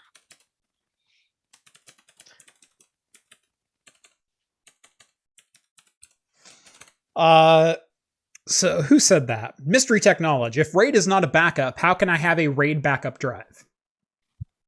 Okay. RAID is not a backup, but RAID is a tool in both a primary uh, resiliency and backup solution.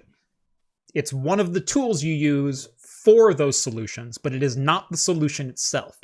People always want to say, well, if I have a RAID 1, which is a mirror, which is I have one drive and then I take everything from that one drive and I copy it to another drive, then I have a backup, right? No, you have a uh, an uptime insurance where if OneDrive fails, OneDrive doesn't exist anymore, the data is still here. A backup also implies that if something happens to the data, you can recover the data, which means if I accidentally delete a file, I can go back in time and pull that file back. If I get crypto locked and I have a RAID 1, guess what? Both of those drives are now crypto locked. That's not much of a backup. That's why RAID is not a backup. However, RAID, as far as uptime and resiliency, is very useful in both a primary and a backup sense. So both of my my servers, both my primary and my backup, both use RAID to make sure the hardware is healthy. And if the hardware is not healthy, guess what? I have two drives that can fail until my data is no longer accessible. Um, and I have that in in all three arrays on my primary NAS. And my backup server is one large NAS array, uh, but it also has a two drive tolerance. And I have reporting on that. So I know if the hard drives are getting to the point where they could fail, uh, or Smart starts throwing errors or various things like that.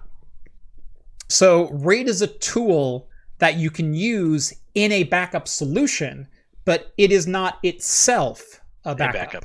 Yes. I hope that clears it up. Yes. Yes. It, it is it is confusing, but you have to think of it from a uh yeah, not a rant. This is a teachable moment. Exactly. And and it's a common misconception. Well, if I have two copies of my data, that's a backup, right? No, because the two copies exist live and rely on one another. That's not Yes. a backup. Because if if the only way it's a backup is if one bites the dust entirely, all the data's still here because it's no longer copying all the data from the dead drive. But if I get crypto locked, guess what? They both write at the same time, at the same rate, and check each other to make sure one's not getting ahead of the other. That's not a backup. Correct.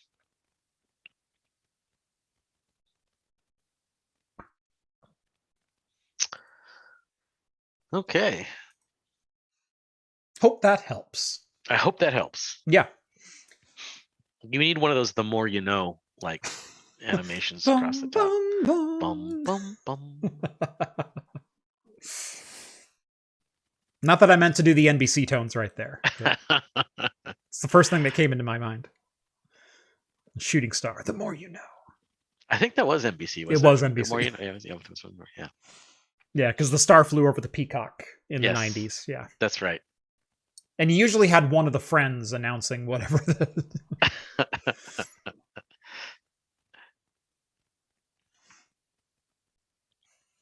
All right. Was trying to think of a joke to put there, but all the ones that I could think of were like no, I know. Yeah, not not not appropriate. not appropriate. not appropriate. yes. Uh, Hmm. all I could picture was like Ross dancing through a field of wheat for a like genital herpes hat or something. He's like slowly brushing the wheat yeah, as he the- walks the more by. you know, because that's what you do when you no longer suffer from genital herpes. Two old people on a cliffside in bathtubs watching a sunset. yes, Typical things that everybody does. everyone's been there, Everybody's done that. You know, so Mm. relatable. and you'll know when the moment's right. exactly. when- when that tub starts draining, you know. When that Well, we right. are already naked, Yeah, yeah. In separate tubs, mind you. right? Well, you know, they can't be in the same because they both have bad backs. you know. Describe to me what you see. that, was, that was the whole SNL sketch sketch with the lovers. Love, no, the lover's toilet. The lovers, yeah. No, not the lovers' toilet, but the the it was um, uh, Will Ferrell and uh, I forget the other Cheri Oteri, I think. Yeah, okay. they were always in the hot tub together, Oh yeah, yeah, yeah, yeah. and then Christopher Walken was in there too. And at the end, they'd be like, "Oh, my back, my back." Yeah. yep. No, they were always great. Then you got uh I always loved Christopher Walken whenever he was on there. You, Oh, you yeah. got the Continental. Yeah, the Continental. it was Shinshi Shinshi. And uh my what what did he say? My lips were glistening with with the grease of goat goat's meat or something. Yeah. uh literally he in the Continental he is like what I what I picture when I think of Zapp Brannigan in real life. oh yeah, yeah. He's an old man though. Right. Um and, and so like Leela, come over here. It's real velour. like No, my dear, please don't leave. don't don't It's- don't go. Please stay here and have some champagne. Yeah, Yeah, that was a real Some good one. champagne. Yeah. Yeah. Champagne.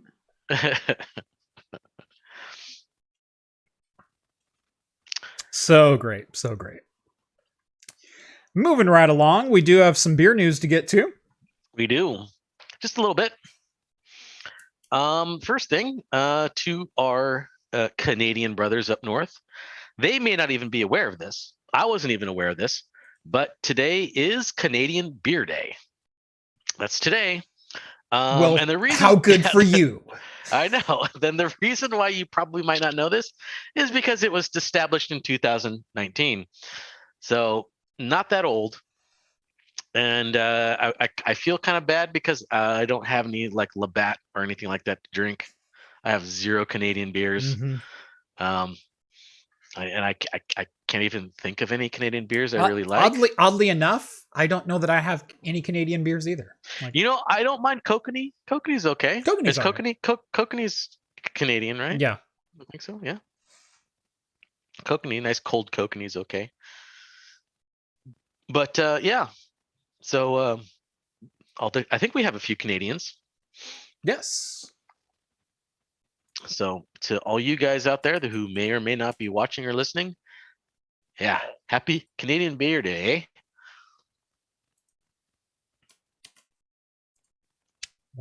Sec. Uh, so Mystery Tech Knowledge asked for the schematics for my USB fan controller that I use for my Noctua AAS uh, from Mhm. Mystery Tech, or from uh, uh, Major Hardware. There it is. Mhm. Uh, actually, it's an off-the-shelf device uh, that I just 3D printed an enclosure for. Uh, you can buy them on Amazon. They're like a dollar a piece. You can buy them in a 10 pack, I think, for like 11 bucks. Yep. And it's a USB micro step up voltage adapter. And so it takes a 5 volt input and it will give as much voltage as you can supply current out of your 5 volt adapter. Uh, so put a good adapter on it if you're going to over overvolt it. Uh, you don't want to be running 16 volts off a half an amp uh, 5 volt adapter. But uh, yeah, uh, it works fantastic. And all I did was get a male fan uh, extension cable and then cut the end off it and soldered it to the positive negative on the output terminal. And off we go. It's not PWM. Simple. It's not PWM, it's just voltage control. But you can spin this as low as about three volts and still get it to, to run. And so if you want just a real soft fan, or if you want to put a filter on it and use it for a solder uh, smoke remover while uh, at a soldering station, it works for that too. Mhm. That's actually what I have one of mine set for. Is uh, when I'm soldering, it just kind of pulls the smoke away from my face. Um, and yeah, it's uh, it works fantastic. Unless you want to get a little bit of a buzz and just let it inhale those fumes. Yeah. Just, Not gonna lie, I like the smell of solder. take it in. Take a deep breath. Yeah. yeah, uh, 10, Um, 10 pack for eleven bucks. They're on Amazon. They're they're super cheap, and uh, you can uh, on Thingiverse you can find uh, the case. I I didn't model the case. I just downloaded one. Uh, but yeah, it works great. And all I did was super glue that onto the back of the of the stand. So someone in chat saying that Canadian Beer Day was yesterday, uh, but the article I was reading says that Canadian Beer Day is Wednesday, October sixth, which is today. Mhm. Unless it's unless he's in. We haven't we haven't got unless he's in like Newfoundland or something Uh, like that. right? Like- yeah. No, e- East Coast is already passed. So so East Coast would be yesterday.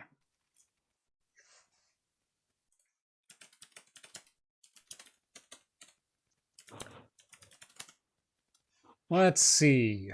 Where is Canada right now? Uh, actually, no. The entire uh, eastern Still- seaboard is uh, still today, still the sixth. yeah. I mean, if you're brave enough, every day could be Canadian Beer Day. It's true. Just buy yourself a six pack and chug it. There you go.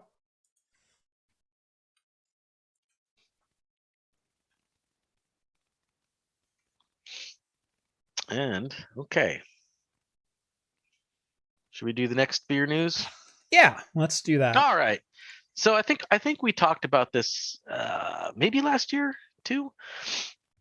I- always thought that this was like the weirdest source hmm for for this uh for, for this art. So it's a place from Lawn Love and and they primarily focus on lawn care, Yeah.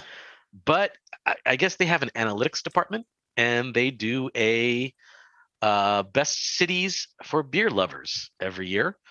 And they do like kind of an amalgam of, of stats to kind of figure out which cities are the best for people who love beer, and they base it on several different methodologies.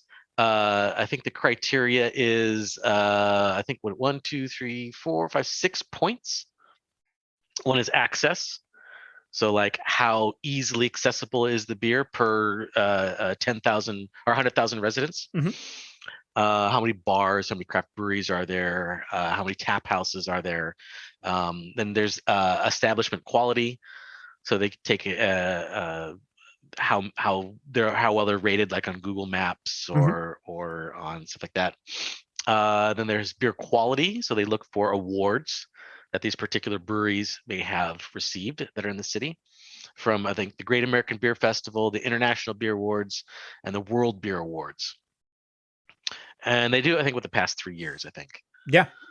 Uh, so it should be no surprise to anyone at all Yes. that number one, number two, and number four are all Pacific Northwest. Yes. Uh, they are Spokane, Portland, and Seattle in that order, with Denver, Colorado thrown in there for good measure. Which I've been to Denver a couple times, and yes, their beer scene is is pretty good. I Right. still think beer quality per brewery, Portland is better. Uh, Portland ranks number two. Uh, Yes. Denver ranks number four. And so, yes, Three. uh, That's number three. Seattle's four. uh, no, for, as far as beer quality ranking. Oh, sorry, it's beer quality. Yes, yeah, correct. Portland is correct. number two. Portland's number two, like across the board in everything, and then you Yeah. have variances in the in the top five for for all the different things that they rank.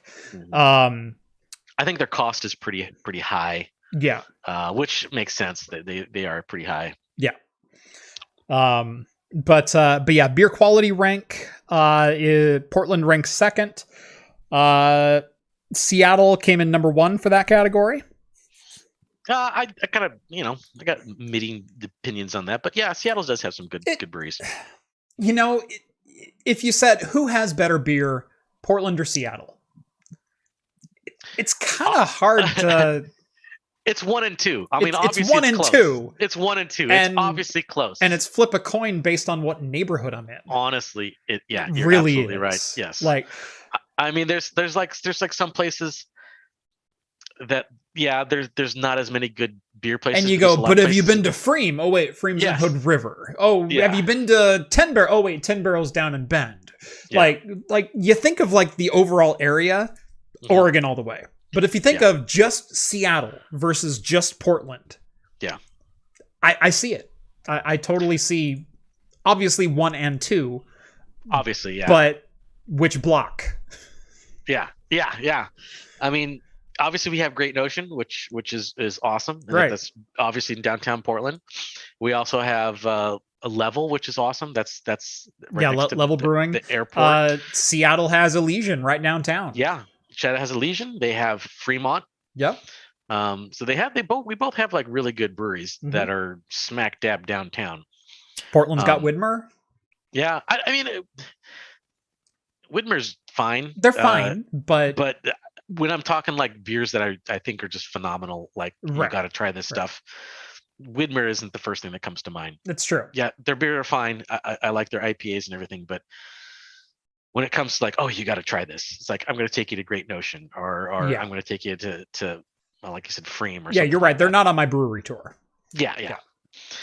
Although that was one of my uh, favorite brewery tours to go on, uh, was the Widmer one because they had like, uh, they would show you, you know, the different processes. Here's the grain. This is where we store our grain. This is where we mill our grain. And and after each section, they had like this little little room, and uh, they had a stand where they had little hors d'oeuvres and little samples of the beer. They said, "Here's a good pairing. Why don't you have a sample of this?" And then we moved on to the next one. And it's like, here's another pairing. And try this. And like that, I thought that was neat. I really liked that. Yeah. Um, and so that was that was that was probably one of the best tours I've been on because I've been on several tours before, but that was the Mhm. best one that I ever seen.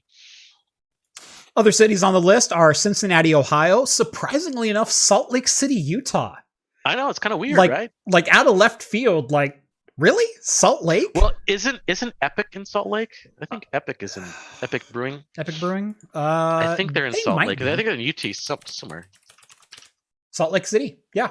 Yeah. You're right. Yeah, and Epic Epic is really good. Yeah, uh Baptista. Yeah, Big Bad Baptista is Big Bad is- is Baptista, epic. yep. Yeah. Yep. You know, there's something to be said just for that beer to be on the list.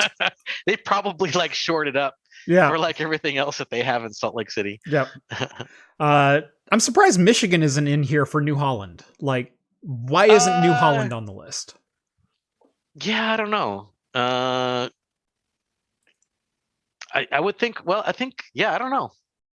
Maybe it's just because it's maybe they're not as widely distributed. I guess. I mean, New Holland is, but like like we get their um standard dragon's milk, Right. But we don't get a lot of their other stuff. So I, I don't know. Maybe we they did a couple weeks ago. We did, and that was really good. But yeah, I don't know. But they do list what was some of the worst the worst cities. Um, they listed as Virginia Beach, Virginia, uh, Bakersfield, California, Fontana, California, Scottsdale, Arizona, Chesapeake. Virginia, yeah, Laredo, Texas. Come on, give me Lawrence, Kansas. Plano, Texas, Kansas City, Kansas. Okay. Kansas, I'll I'll, okay. take I'll take Missouri. Like, Columbus, Georgia, and San Bernardino, California. okay, yeah. Yeah. Yep. Not really a surprise there. No, not really. Um, Scott, yeah, Scottsdale. I, I went through Scottsdale. I could not find anything there that was good. Yep. Uh, local tip: Portland hosts a number of beer festivals. Check out the Holiday Ale Festival, which is fantastic. Oh. I've been to the Holiday Ale Festival several times. yep. Uh, I just don't like getting in that tent tent where it's just like tons of sweaty people there.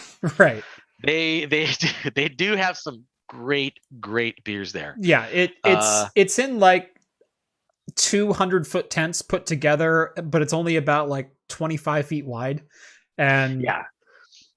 I, I think it's a little bit more than that. Uh, yeah. but but it is a very fun beer festival but and it's usually super cold out by the time it comes around and the nice thing about it is like after you have a couple drinks because they're usually good high percentage beers and then you go outside you're just so hot and sweaty you go out and it's cold and it feels so good and you're a little buzzed and you go down to like sizzle pie and get yourself a slice of pizza that's that's an evening right there and I actually think that um, the or the Oregon Brew Festival, which is the one that you and John went to, and you actually still have a video. Uh, is it on your channel or John's? It's on mine. It's on The- yours. yeah, the or- Oregon Brewers Fest. Yeah. yeah, Yeah. I think that's the second biggest. Yeah. uh, the Great American Beer Festival is the biggest. Yeah, it's it's the second biggest beer fest. It's the largest outdoor beer fest. it's the largest out- outdoor Yeah. beer fest, correct? Yeah. Yeah. and that's always a fun one to go to. And and one of my personal favorites was they actually canceled for the last two years. Mhm. and I I shouldn't say this because I kind of want to keep it small. I, I I like it because it's small. Yeah. Uh, but it's the St. Paul Yeah. Fresh Hop Beer I Festival. would say you're either thinking Fresh Hop or you're thinking the Bauman Cider Fest. no, not okay. The Bauman Cider Fest is pretty. It's cool also too. really good. It's yeah, but no, I'm thinking the Fresh Hop Beer Festival because what it is, uh, the, the area where we live is a big hop producer, and there's a lot of huge hop farms here.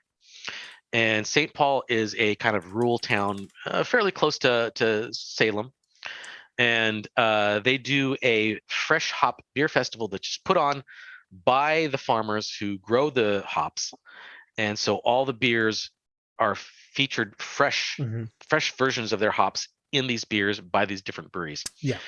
And it's not huge. It's it's kind of a small venue. Right. It's like Uh it's like usually like 30 breweries. Uh, Yeah, if- something if like that. And yeah. and they all bring like one or two kegs. And- exactly. Yeah, they don't they don't bring a lot and it's Yeah. like 2 days. I think it's like 2 days max. It's not very long. It's a really small but like it's it's all experimental fresh hop beers from these local breweries that just want to try something new. Mhm. and so it, almost every single beer there is just for that festival and uh uh people are like super generous with their pours Yeah. uh they are, i don't know how many times of like people just like here have some more tickets just have some tickets it's like I- Right. I, bought like the initial package of just like maybe 10 samples Yeah. and at the end of the thing i've gone through like 20 and i didn't buy any more Yeah. I, I've, I've walked in there some. with $20 and had like 60 pours. Yes, I know. It's it's it's like one of my favorites. Yeah. Uh just because it's so small and unknown and people are like don't care. They'll yeah. let you do whatever. Yeah. And so they, but they canceled it the last two years just because of COVID. And I'm kind of bummed that I missed it because it was supposed to happen, I think, two weeks ago, and uh, Yeah. they they kind of canned it. So Yep. Oh, crossing my fingers for next year, though. yes. Ready to get into some gaming news because we do I have a couple of am. quick items to get to there. Uh, do. Starting with, as of today, the Battlefield Mhm. 2042 beta is open. Well, it's the it's the beta for people who pre-purchased it. Yes. It's not open for everybody. Yeah, so if you have Open beta for customers. yeah, for pre-purchased people. Um, but this Friday, it's completely open. So if you have not pre-purchased it, you should be able to download it uh, on Friday and be able to beta test it. Yep. I actually did do the uh, pre-beta. I don't know if you want to call it the alpha or pre-beta, but I think it's. I'm pretty sure it's the same level because I watched some footage today, and it's the one with the the rocket. Mhm. It's fun. Uh, uh, I like it way better than five. I think Battlefield 5 is probably my least favorite Battlefield. um, so this one is kind of more going back to like uh, it, it feels a, a lot like a lot like like Battlefield 4 did, in my Yeah. opinion. Um, so I I have not played it or really even seen anything from it, but I have to Mhm. say, uh, the reception was very hot and very cold, and really not a lot of middle ground from a lot of people that I Mhm. follow on Twitter and keep up with Oh, really? friends, friends and whatnot. Um, of some people going like, "This is just hot garbage." Like it's it's copy and paste trying to be Call of Duty, and the only thing new about it from you know 2041 and and Battlefield 5 is hey they have some new gun animations and they're not trying to microtransaction us to death yet like well, they have they have like they have like um because when I was doing it, they didn't have the weather elements in there yet. right because there's like in this apparently the beta there's a big tornado that will come through and kind of screw with you um and i guess it could it could tear apart the rocket i think that wasn't in place when i played it Mhm. um so i think when i was playing it, it was more focused on just the the, the networking and the gunplay Mhm. uh, which i found to be fun i, I don't i mean uh, I didn't find it to be a, a Call of Duty clone. It did seem a little more fast paced, uh, but you know that's just kind of my play style anyway. I Yeah. guess if you wanted to play it slow, you could, but Yeah. Yeah and like i said i and i've seen it both ways. I've seen like this is one of the greatest battlefields that i've ever seen. It's it's awesome. It's immersive. The graphics are are amazing. And and i've also seen like man this gameplay just is not for me. It's not Unless- innovative. unless they it's get- unless flat they get level Titan design. mode. it's yeah. Unless they get mechs in Titan mode, it's not going to be the best Battlefield. fair enough. It's just it's just maybe the second best, maybe the second best. But I am excited for it. Uh, I haven't pre-ordered it yet, but uh, I, I might I might I just I didn't do it because I guess obviously I can't play it tonight. Yeah. Uh, but I can play it Friday, I guess, and uh, give it a shot. See how it is. Yep. Uh, Rockstar has finally put Agent to rest. That is Yeah, the next this is- title. This is this is going really far back, and I don't know if you remember this. I do. Uh, I kind of remember this. This is back in 2007. This is how long back it goes. And This I remember when this was GTA 4. Yes, this was pre GTA 4. And I was excited for this because it was supposed to be like a rock 83 star. years.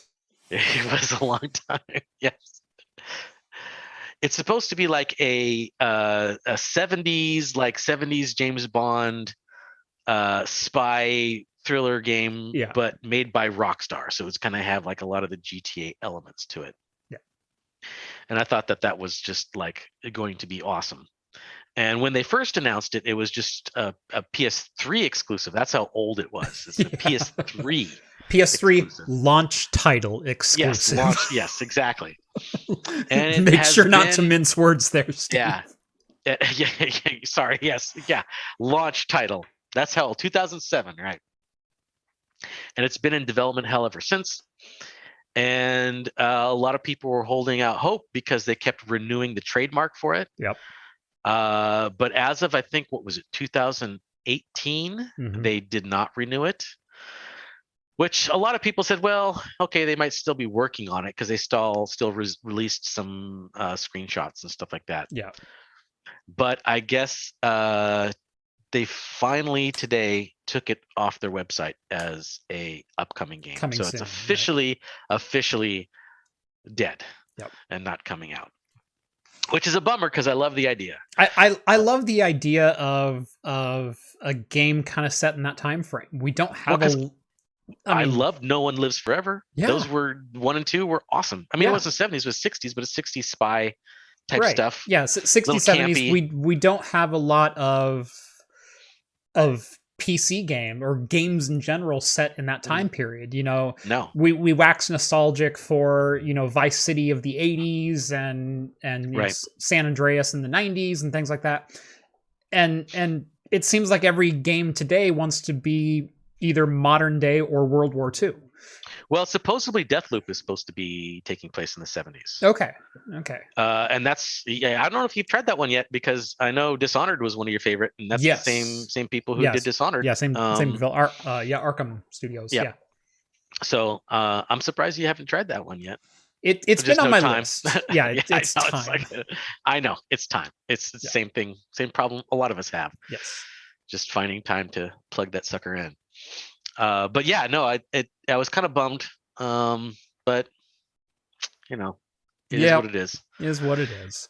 If I- Rockstar says it's crap, it's probably was crap. Yeah, I, I would rather them shutter a game that is going to be crap, and and at this point, a game that's been in development for 14 years, uh, has a little bit of Duke Nukem Forever syndrome. Just Yes. just kill it and move on.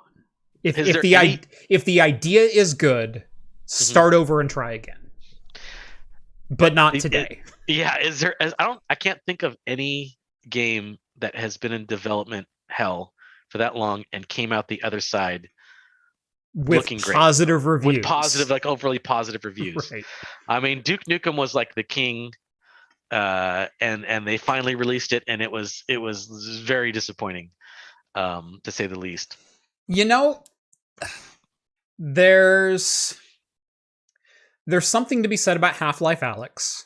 I'll, I'll say that. It's not I don't think- Half-Life 3, No, but it is essentially the it is the new standard for VR experiences. Um, yeah, but I don't, I don't think it. I, I, I agree with you there, but I don't Mhm. think it was something that was touted. It wasn't time touted. ago. No, it, Yeah, it it was wasn't- it it was like announced two months prior. Yeah, so it wasn't So- like in development for a long time and then got delayed, delayed, delayed, delayed, delayed ad Right. nauseum. Uh, I mean, we have two things that could possibly break that mold, which is Half Life Three, hmm um, which is which is now the ongoing joke, right? You Yeah. know, it's like, and then um, we also have uh, Star Citizen, Yeah, which could also possibly, you know, it break that mold too. totally. I've bought into Star Citizen. Not yeah, ashamed I to have say. too, Like, but I, I didn't pay that much for it. no, I I didn't pay a lot. Yeah. It's I will say I'm more than sixty dollars into it, but I'm not. oh, I'm, I'm not insane. that. I'm less than that. I'm yeah, less than that. um, I I bought a couple of ships when they went on sale. Like. I, I I've got my my 300. I've also got an Aurora. I've, I've got and I've got a couple little ones. Uh, beyond that, but um, you know, I I don't have giant cruisers. right. know, I Yeah, but those we don't we won't know until they come out and they get reviewed, yeah. right? I I can't think of too many things that have been in development for like and, and highly anticipated and people were always and it keeps getting Yeah. delayed, keeps getting delayed, keeps getting delayed, and it finally comes out and everybody's like, "Oh, this is the best thing ever." Yeah. I can't I can't really think of a single example about that. I, I will say there's not a lot of studios that I would say are capable of putting a game out there and, and announcing it and Mhm. then 10 years later delivering on that expectation. Right. No, I, I think If, you're right. I if, think there, if there were a studio, it would be Rockstar, it would be Valve, it, it'd be Rockstar North. yeah. Yes, that's that's that's, that's It'd be Rockstar I'll North. qualify that. Yes, yeah. it, it, yeah. it would be Valve. Um, and the list kind of stops there. Well, yeah, because you have to have a studio that's been around that long. Right. There's not that many anymore. Um, Right. Um, I think I think a lot of developers have kind of learned their lesson and I- have just not announced anything until it's like within a year of release or something right. like I. I I would say the other one would be Blizzard, but Blizzard like 15 years ago, yeah, not not now. not today. But like, yeah. if in 2005 Blizzard said we're coming out with X, and in 2015 they released it, I'd probably buy that game. Yeah. If they announced something in 2009, I ain't buying it today. Yeah. Yeah. gonna wait. Gonna wait Like, and see. Yeah. yeah, I'm. Yeah, so it's a very short list of of of companies and studios and game developers that Right. could pull something like that off, and it says something that Rockstar pumped the brakes on it. Yes. And, So- and that's what makes me think that it's it was obviously not up to stuff. Yeah, Um. yeah, Bethesda and Bioware, uh, maybe. Yeah. I I wouldn't even put that put that up to Bioware. Bethesda, yes, Yeah. in some regards. In I think- some think- regards, I think Bethesda just like ah, there's a little yeah, especially if it's their uh, Elder Scrolls. They kind of like ah, you know, if it's a little buggy, it's kind of the charm of it, right? so they just let it go anyway. And there's something to be said for bugs that don't necessarily completely break the experience or even if they do it becomes part of the experience i mean yes, look exactly. look look at how buggy like every bethesda rpg has ever oh, been Oh yeah, yeah. every one But- of them But it's it's become almost part of the charm because right as long as it's not game breaking, frustratingly game breaking, I think they kind of just let it slide. I think that's right. I think there's probably some unwritten rule in their QA right says, yeah, if you you know if the giant smacks you with a club and you go flying ten thousand feet in the air, don't don't log that as a bug. That's we're just we- going to call that a we're feature call it- We're gonna call that a we're even going to leave it in the VR version and release that as a $60 standalone game. yeah. Godspeed, gentlemen. yeah. TechTechPotato making an appearance. Whoa, I'm All awake. I'm almost out the door for vacation, but I'm awake. You know what? Hey, Ian? have a fun vacation. man. you you have fun on your vacation. You you deserve it. If anyone does, you deserve it. Remember StarCraft Ghosts, sad whistle. oh yeah, StarCraft Yes. Ghost. Yeah. Well, that was probably another one that was like not going to be good. The the just canned it. announcement and what was that 98 and they didn't officially Yeah. cancel it till like 09 or 010 or Yeah, 10. I know. I remember that. A lot of people were looking forward to that. I was totally looking forward to Ghost. Yeah. Someone mentioned Daikatana. Daikatana was, was another one that was like really hyped up. That was in development hell for a long time, Yeah. and when it finally got released, it was hot garbage. Yeah. Yeah, the quirkiness of the Fallout series is always interesting. Yeah, uh, well, uh, Rev says for Fallout 2, Fallout 2 was Interplay. Uh, That was not Bethesda. Right. Um, And so, uh, no, Fallout 3, very buggy, based off of a slightly beefed up Morrowind engine. And then they came out with Skyrim, and then they pumped out Fallout 4, which was based off a slightly beefed up Skyrim engine. This is Yeah. all this is all a lot of the same core code. Right. A lot of the Um, engines are the same. Right. Yeah, and now, they're really they're really pushing it now. right. Um but yeah, the Bethesda RPGs I think kind of stand alone in that it's okay for them to be a buggy mess because yeah. the gameplay itself is it's not even the best gameplay it's just some of the best storytelling and you want to find out more about characters that literally Yeah. have three lines and they made them interesting and engaging enough even though they're all voiced by the same goddamn person there are what three voices in morrowind and we played the crap out of oh that yeah, game that doesn't matter. We just loved it. It was just the way the you know the landscape was and Right. the vast ex- the exploring. It was fun. yeah you get to oblivion halt you have broken the law What is there one guard in this entire place? What the crap? they all sound the same. yeah. And it's the whole clones. At least Skyrim had seven voices. I mean, yeah, yeah. You couldn't have Patrick Stewart and Morrowind. At least no, it wasn't. It was Oblivion. Obli- Patrick Oblivion, Stewart was in yeah. Oblivion. That's right. and he was in there for five minutes. Yeah, he They was there killed at the him. beginning. Hashtag wait, who was- spoiler alert. what? There, I think wasn't wasn't Liam Neeson in Skyrim then? Who was in Skyrim? No, it wasn't Liam Neeson. Who was because they, they did some kind of star who who was the same thing with like Patrick Stewart where he was just kind of there for a couple of lines. Yeah. Uh, Uh, see. let's see. Featured voice actors. Uh, Christopher Plummer yeah, Christopher Plummer was in there. Uh, and and and Michael Hogan, who is in uh, Battlestar Galactica. yeah. Uh, Okay, so there's more than seven actors, but Okay, there's there's a few. it just feels like it. Okay. No, no one as big as as Patrick Stewart, but Right, yeah. Anyway, yeah. Oh, wait, Oh, Sean Bean uh, was Sean Bean in there? Kari Wahlgren is in uh, Skyrim. Oh, is she? Yeah. Okay. Yeah, So there's your- Sean Sean Bean. So there, there's your B-list celebrity. I don't see him listed on IMDb. It's the only the- it's the only one I'm seeing. so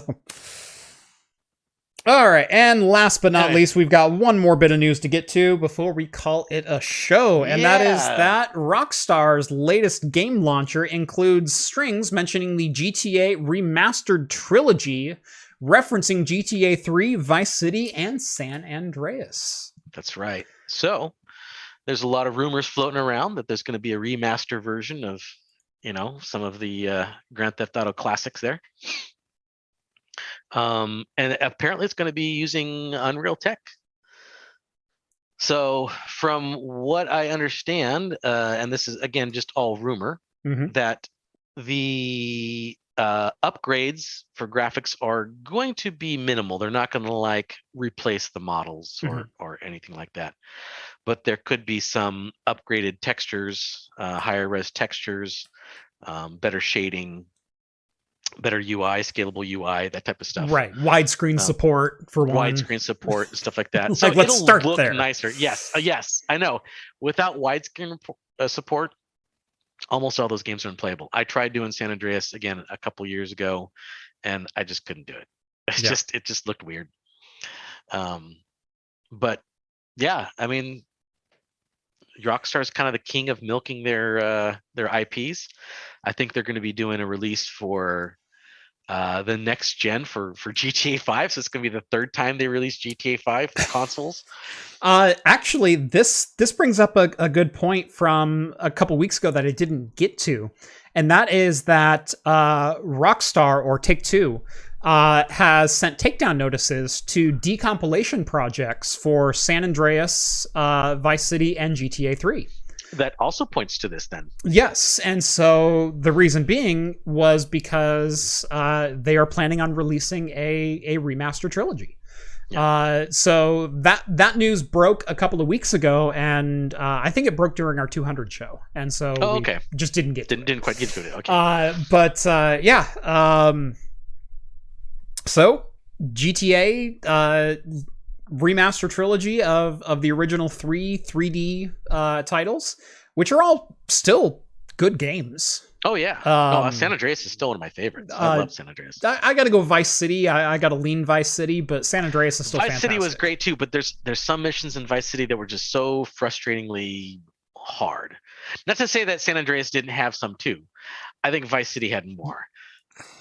What was it? There's that that You got to catch the train, CJ. All you had to do was was keep up worst- with the train, that was- CJ. that was- That's that San the worst Andreas. That's why I one. lean Vice City, so I don't have to follow the damn train, CJ.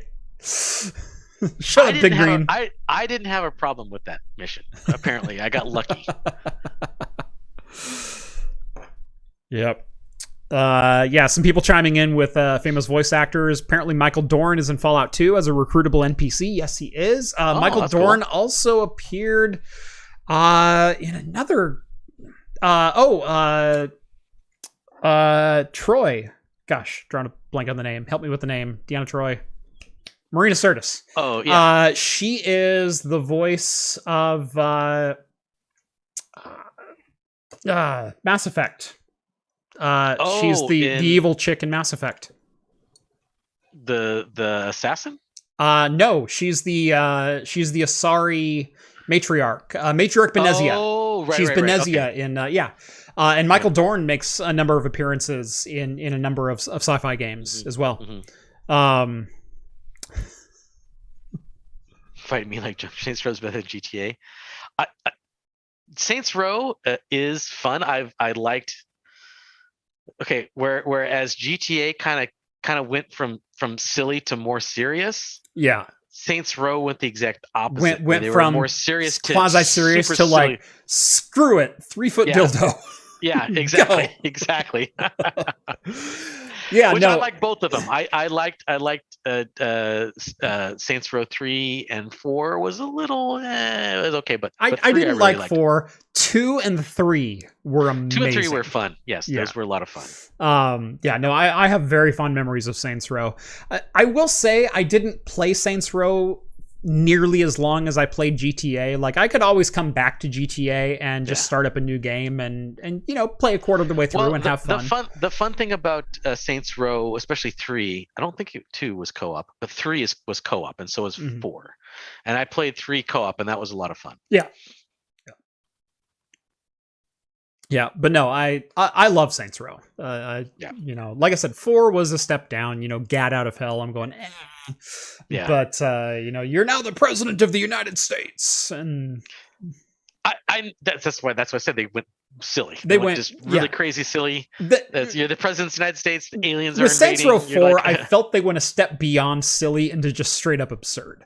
Like, like at least, at least with two and three, there was some semblance of uh sarcasm baked into it, and yeah, yeah, yeah. uh, it was still grounded yeah. in in reality in some way, shape, yeah, and form. Yeah, It, yeah, yeah.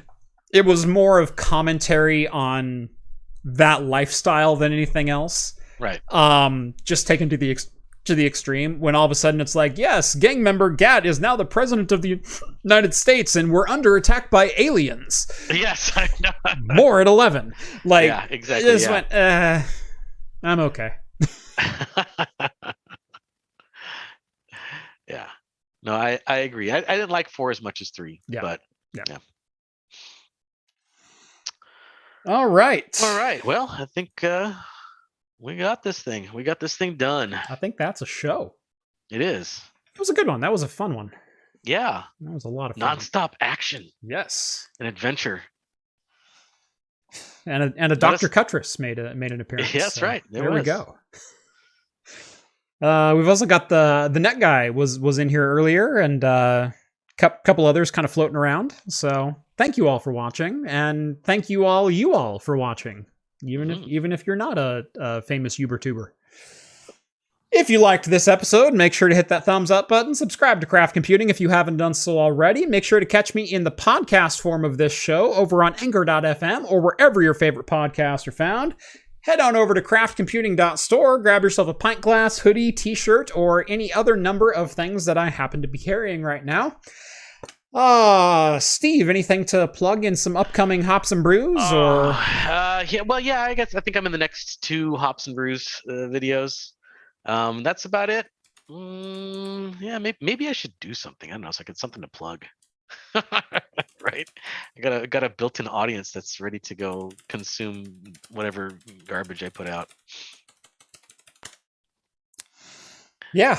Uh, Ma- follow me on Twitter, Craft Computing. Follow, uh, go over to Hops and Brews and subscribe to his YouTube channel. Uh, John over there. Occasionally we make guest appearances, and uh, it's a lot of fun. Although Mm-hmm. Yeah. I haven't done one in about a year, and I I've been feeling antsy. Like I I need You to should do go another. over there and do one. I- well, you you're gonna have to wait until he moves. But, yeah, I, I have to uh, wait till he moves, and also my wife is eight months pregnant, so we're It's we're kind while. we're kind of in full lockdown right now. right. Yeah. with everything going on. Even though we're fully vaccinated and have been since March, we're still like, I don't trust all of you. I don't want to go anywhere. As, as my get- Twitter bio get- says, I'm pissed off that 40% of you can't act like adults. I think I think there's a, there's a lot of people who uh, have gotten used and and have really enjoyed the social distancing. it's like stay away, eh, go away. That's they're, they're like, yeah, it, it, there was talk about like lockdown and social distance, and I'm like, that's that's not normal. that's that's that's yeah. That sounds great to me. that's an excuse not to go. The only thing I haven't done is gone to a Blazer game. End of list. Like that's been my sacrifice. yeah. Anyway, Oh, thank you all so All much right. for watching episode 204. This has been a lot of fun. Catch us every Wednesday night, 8 p.m. Pacific time for the latest in beer and tech news right here on YouTube. And as always, we'll see you next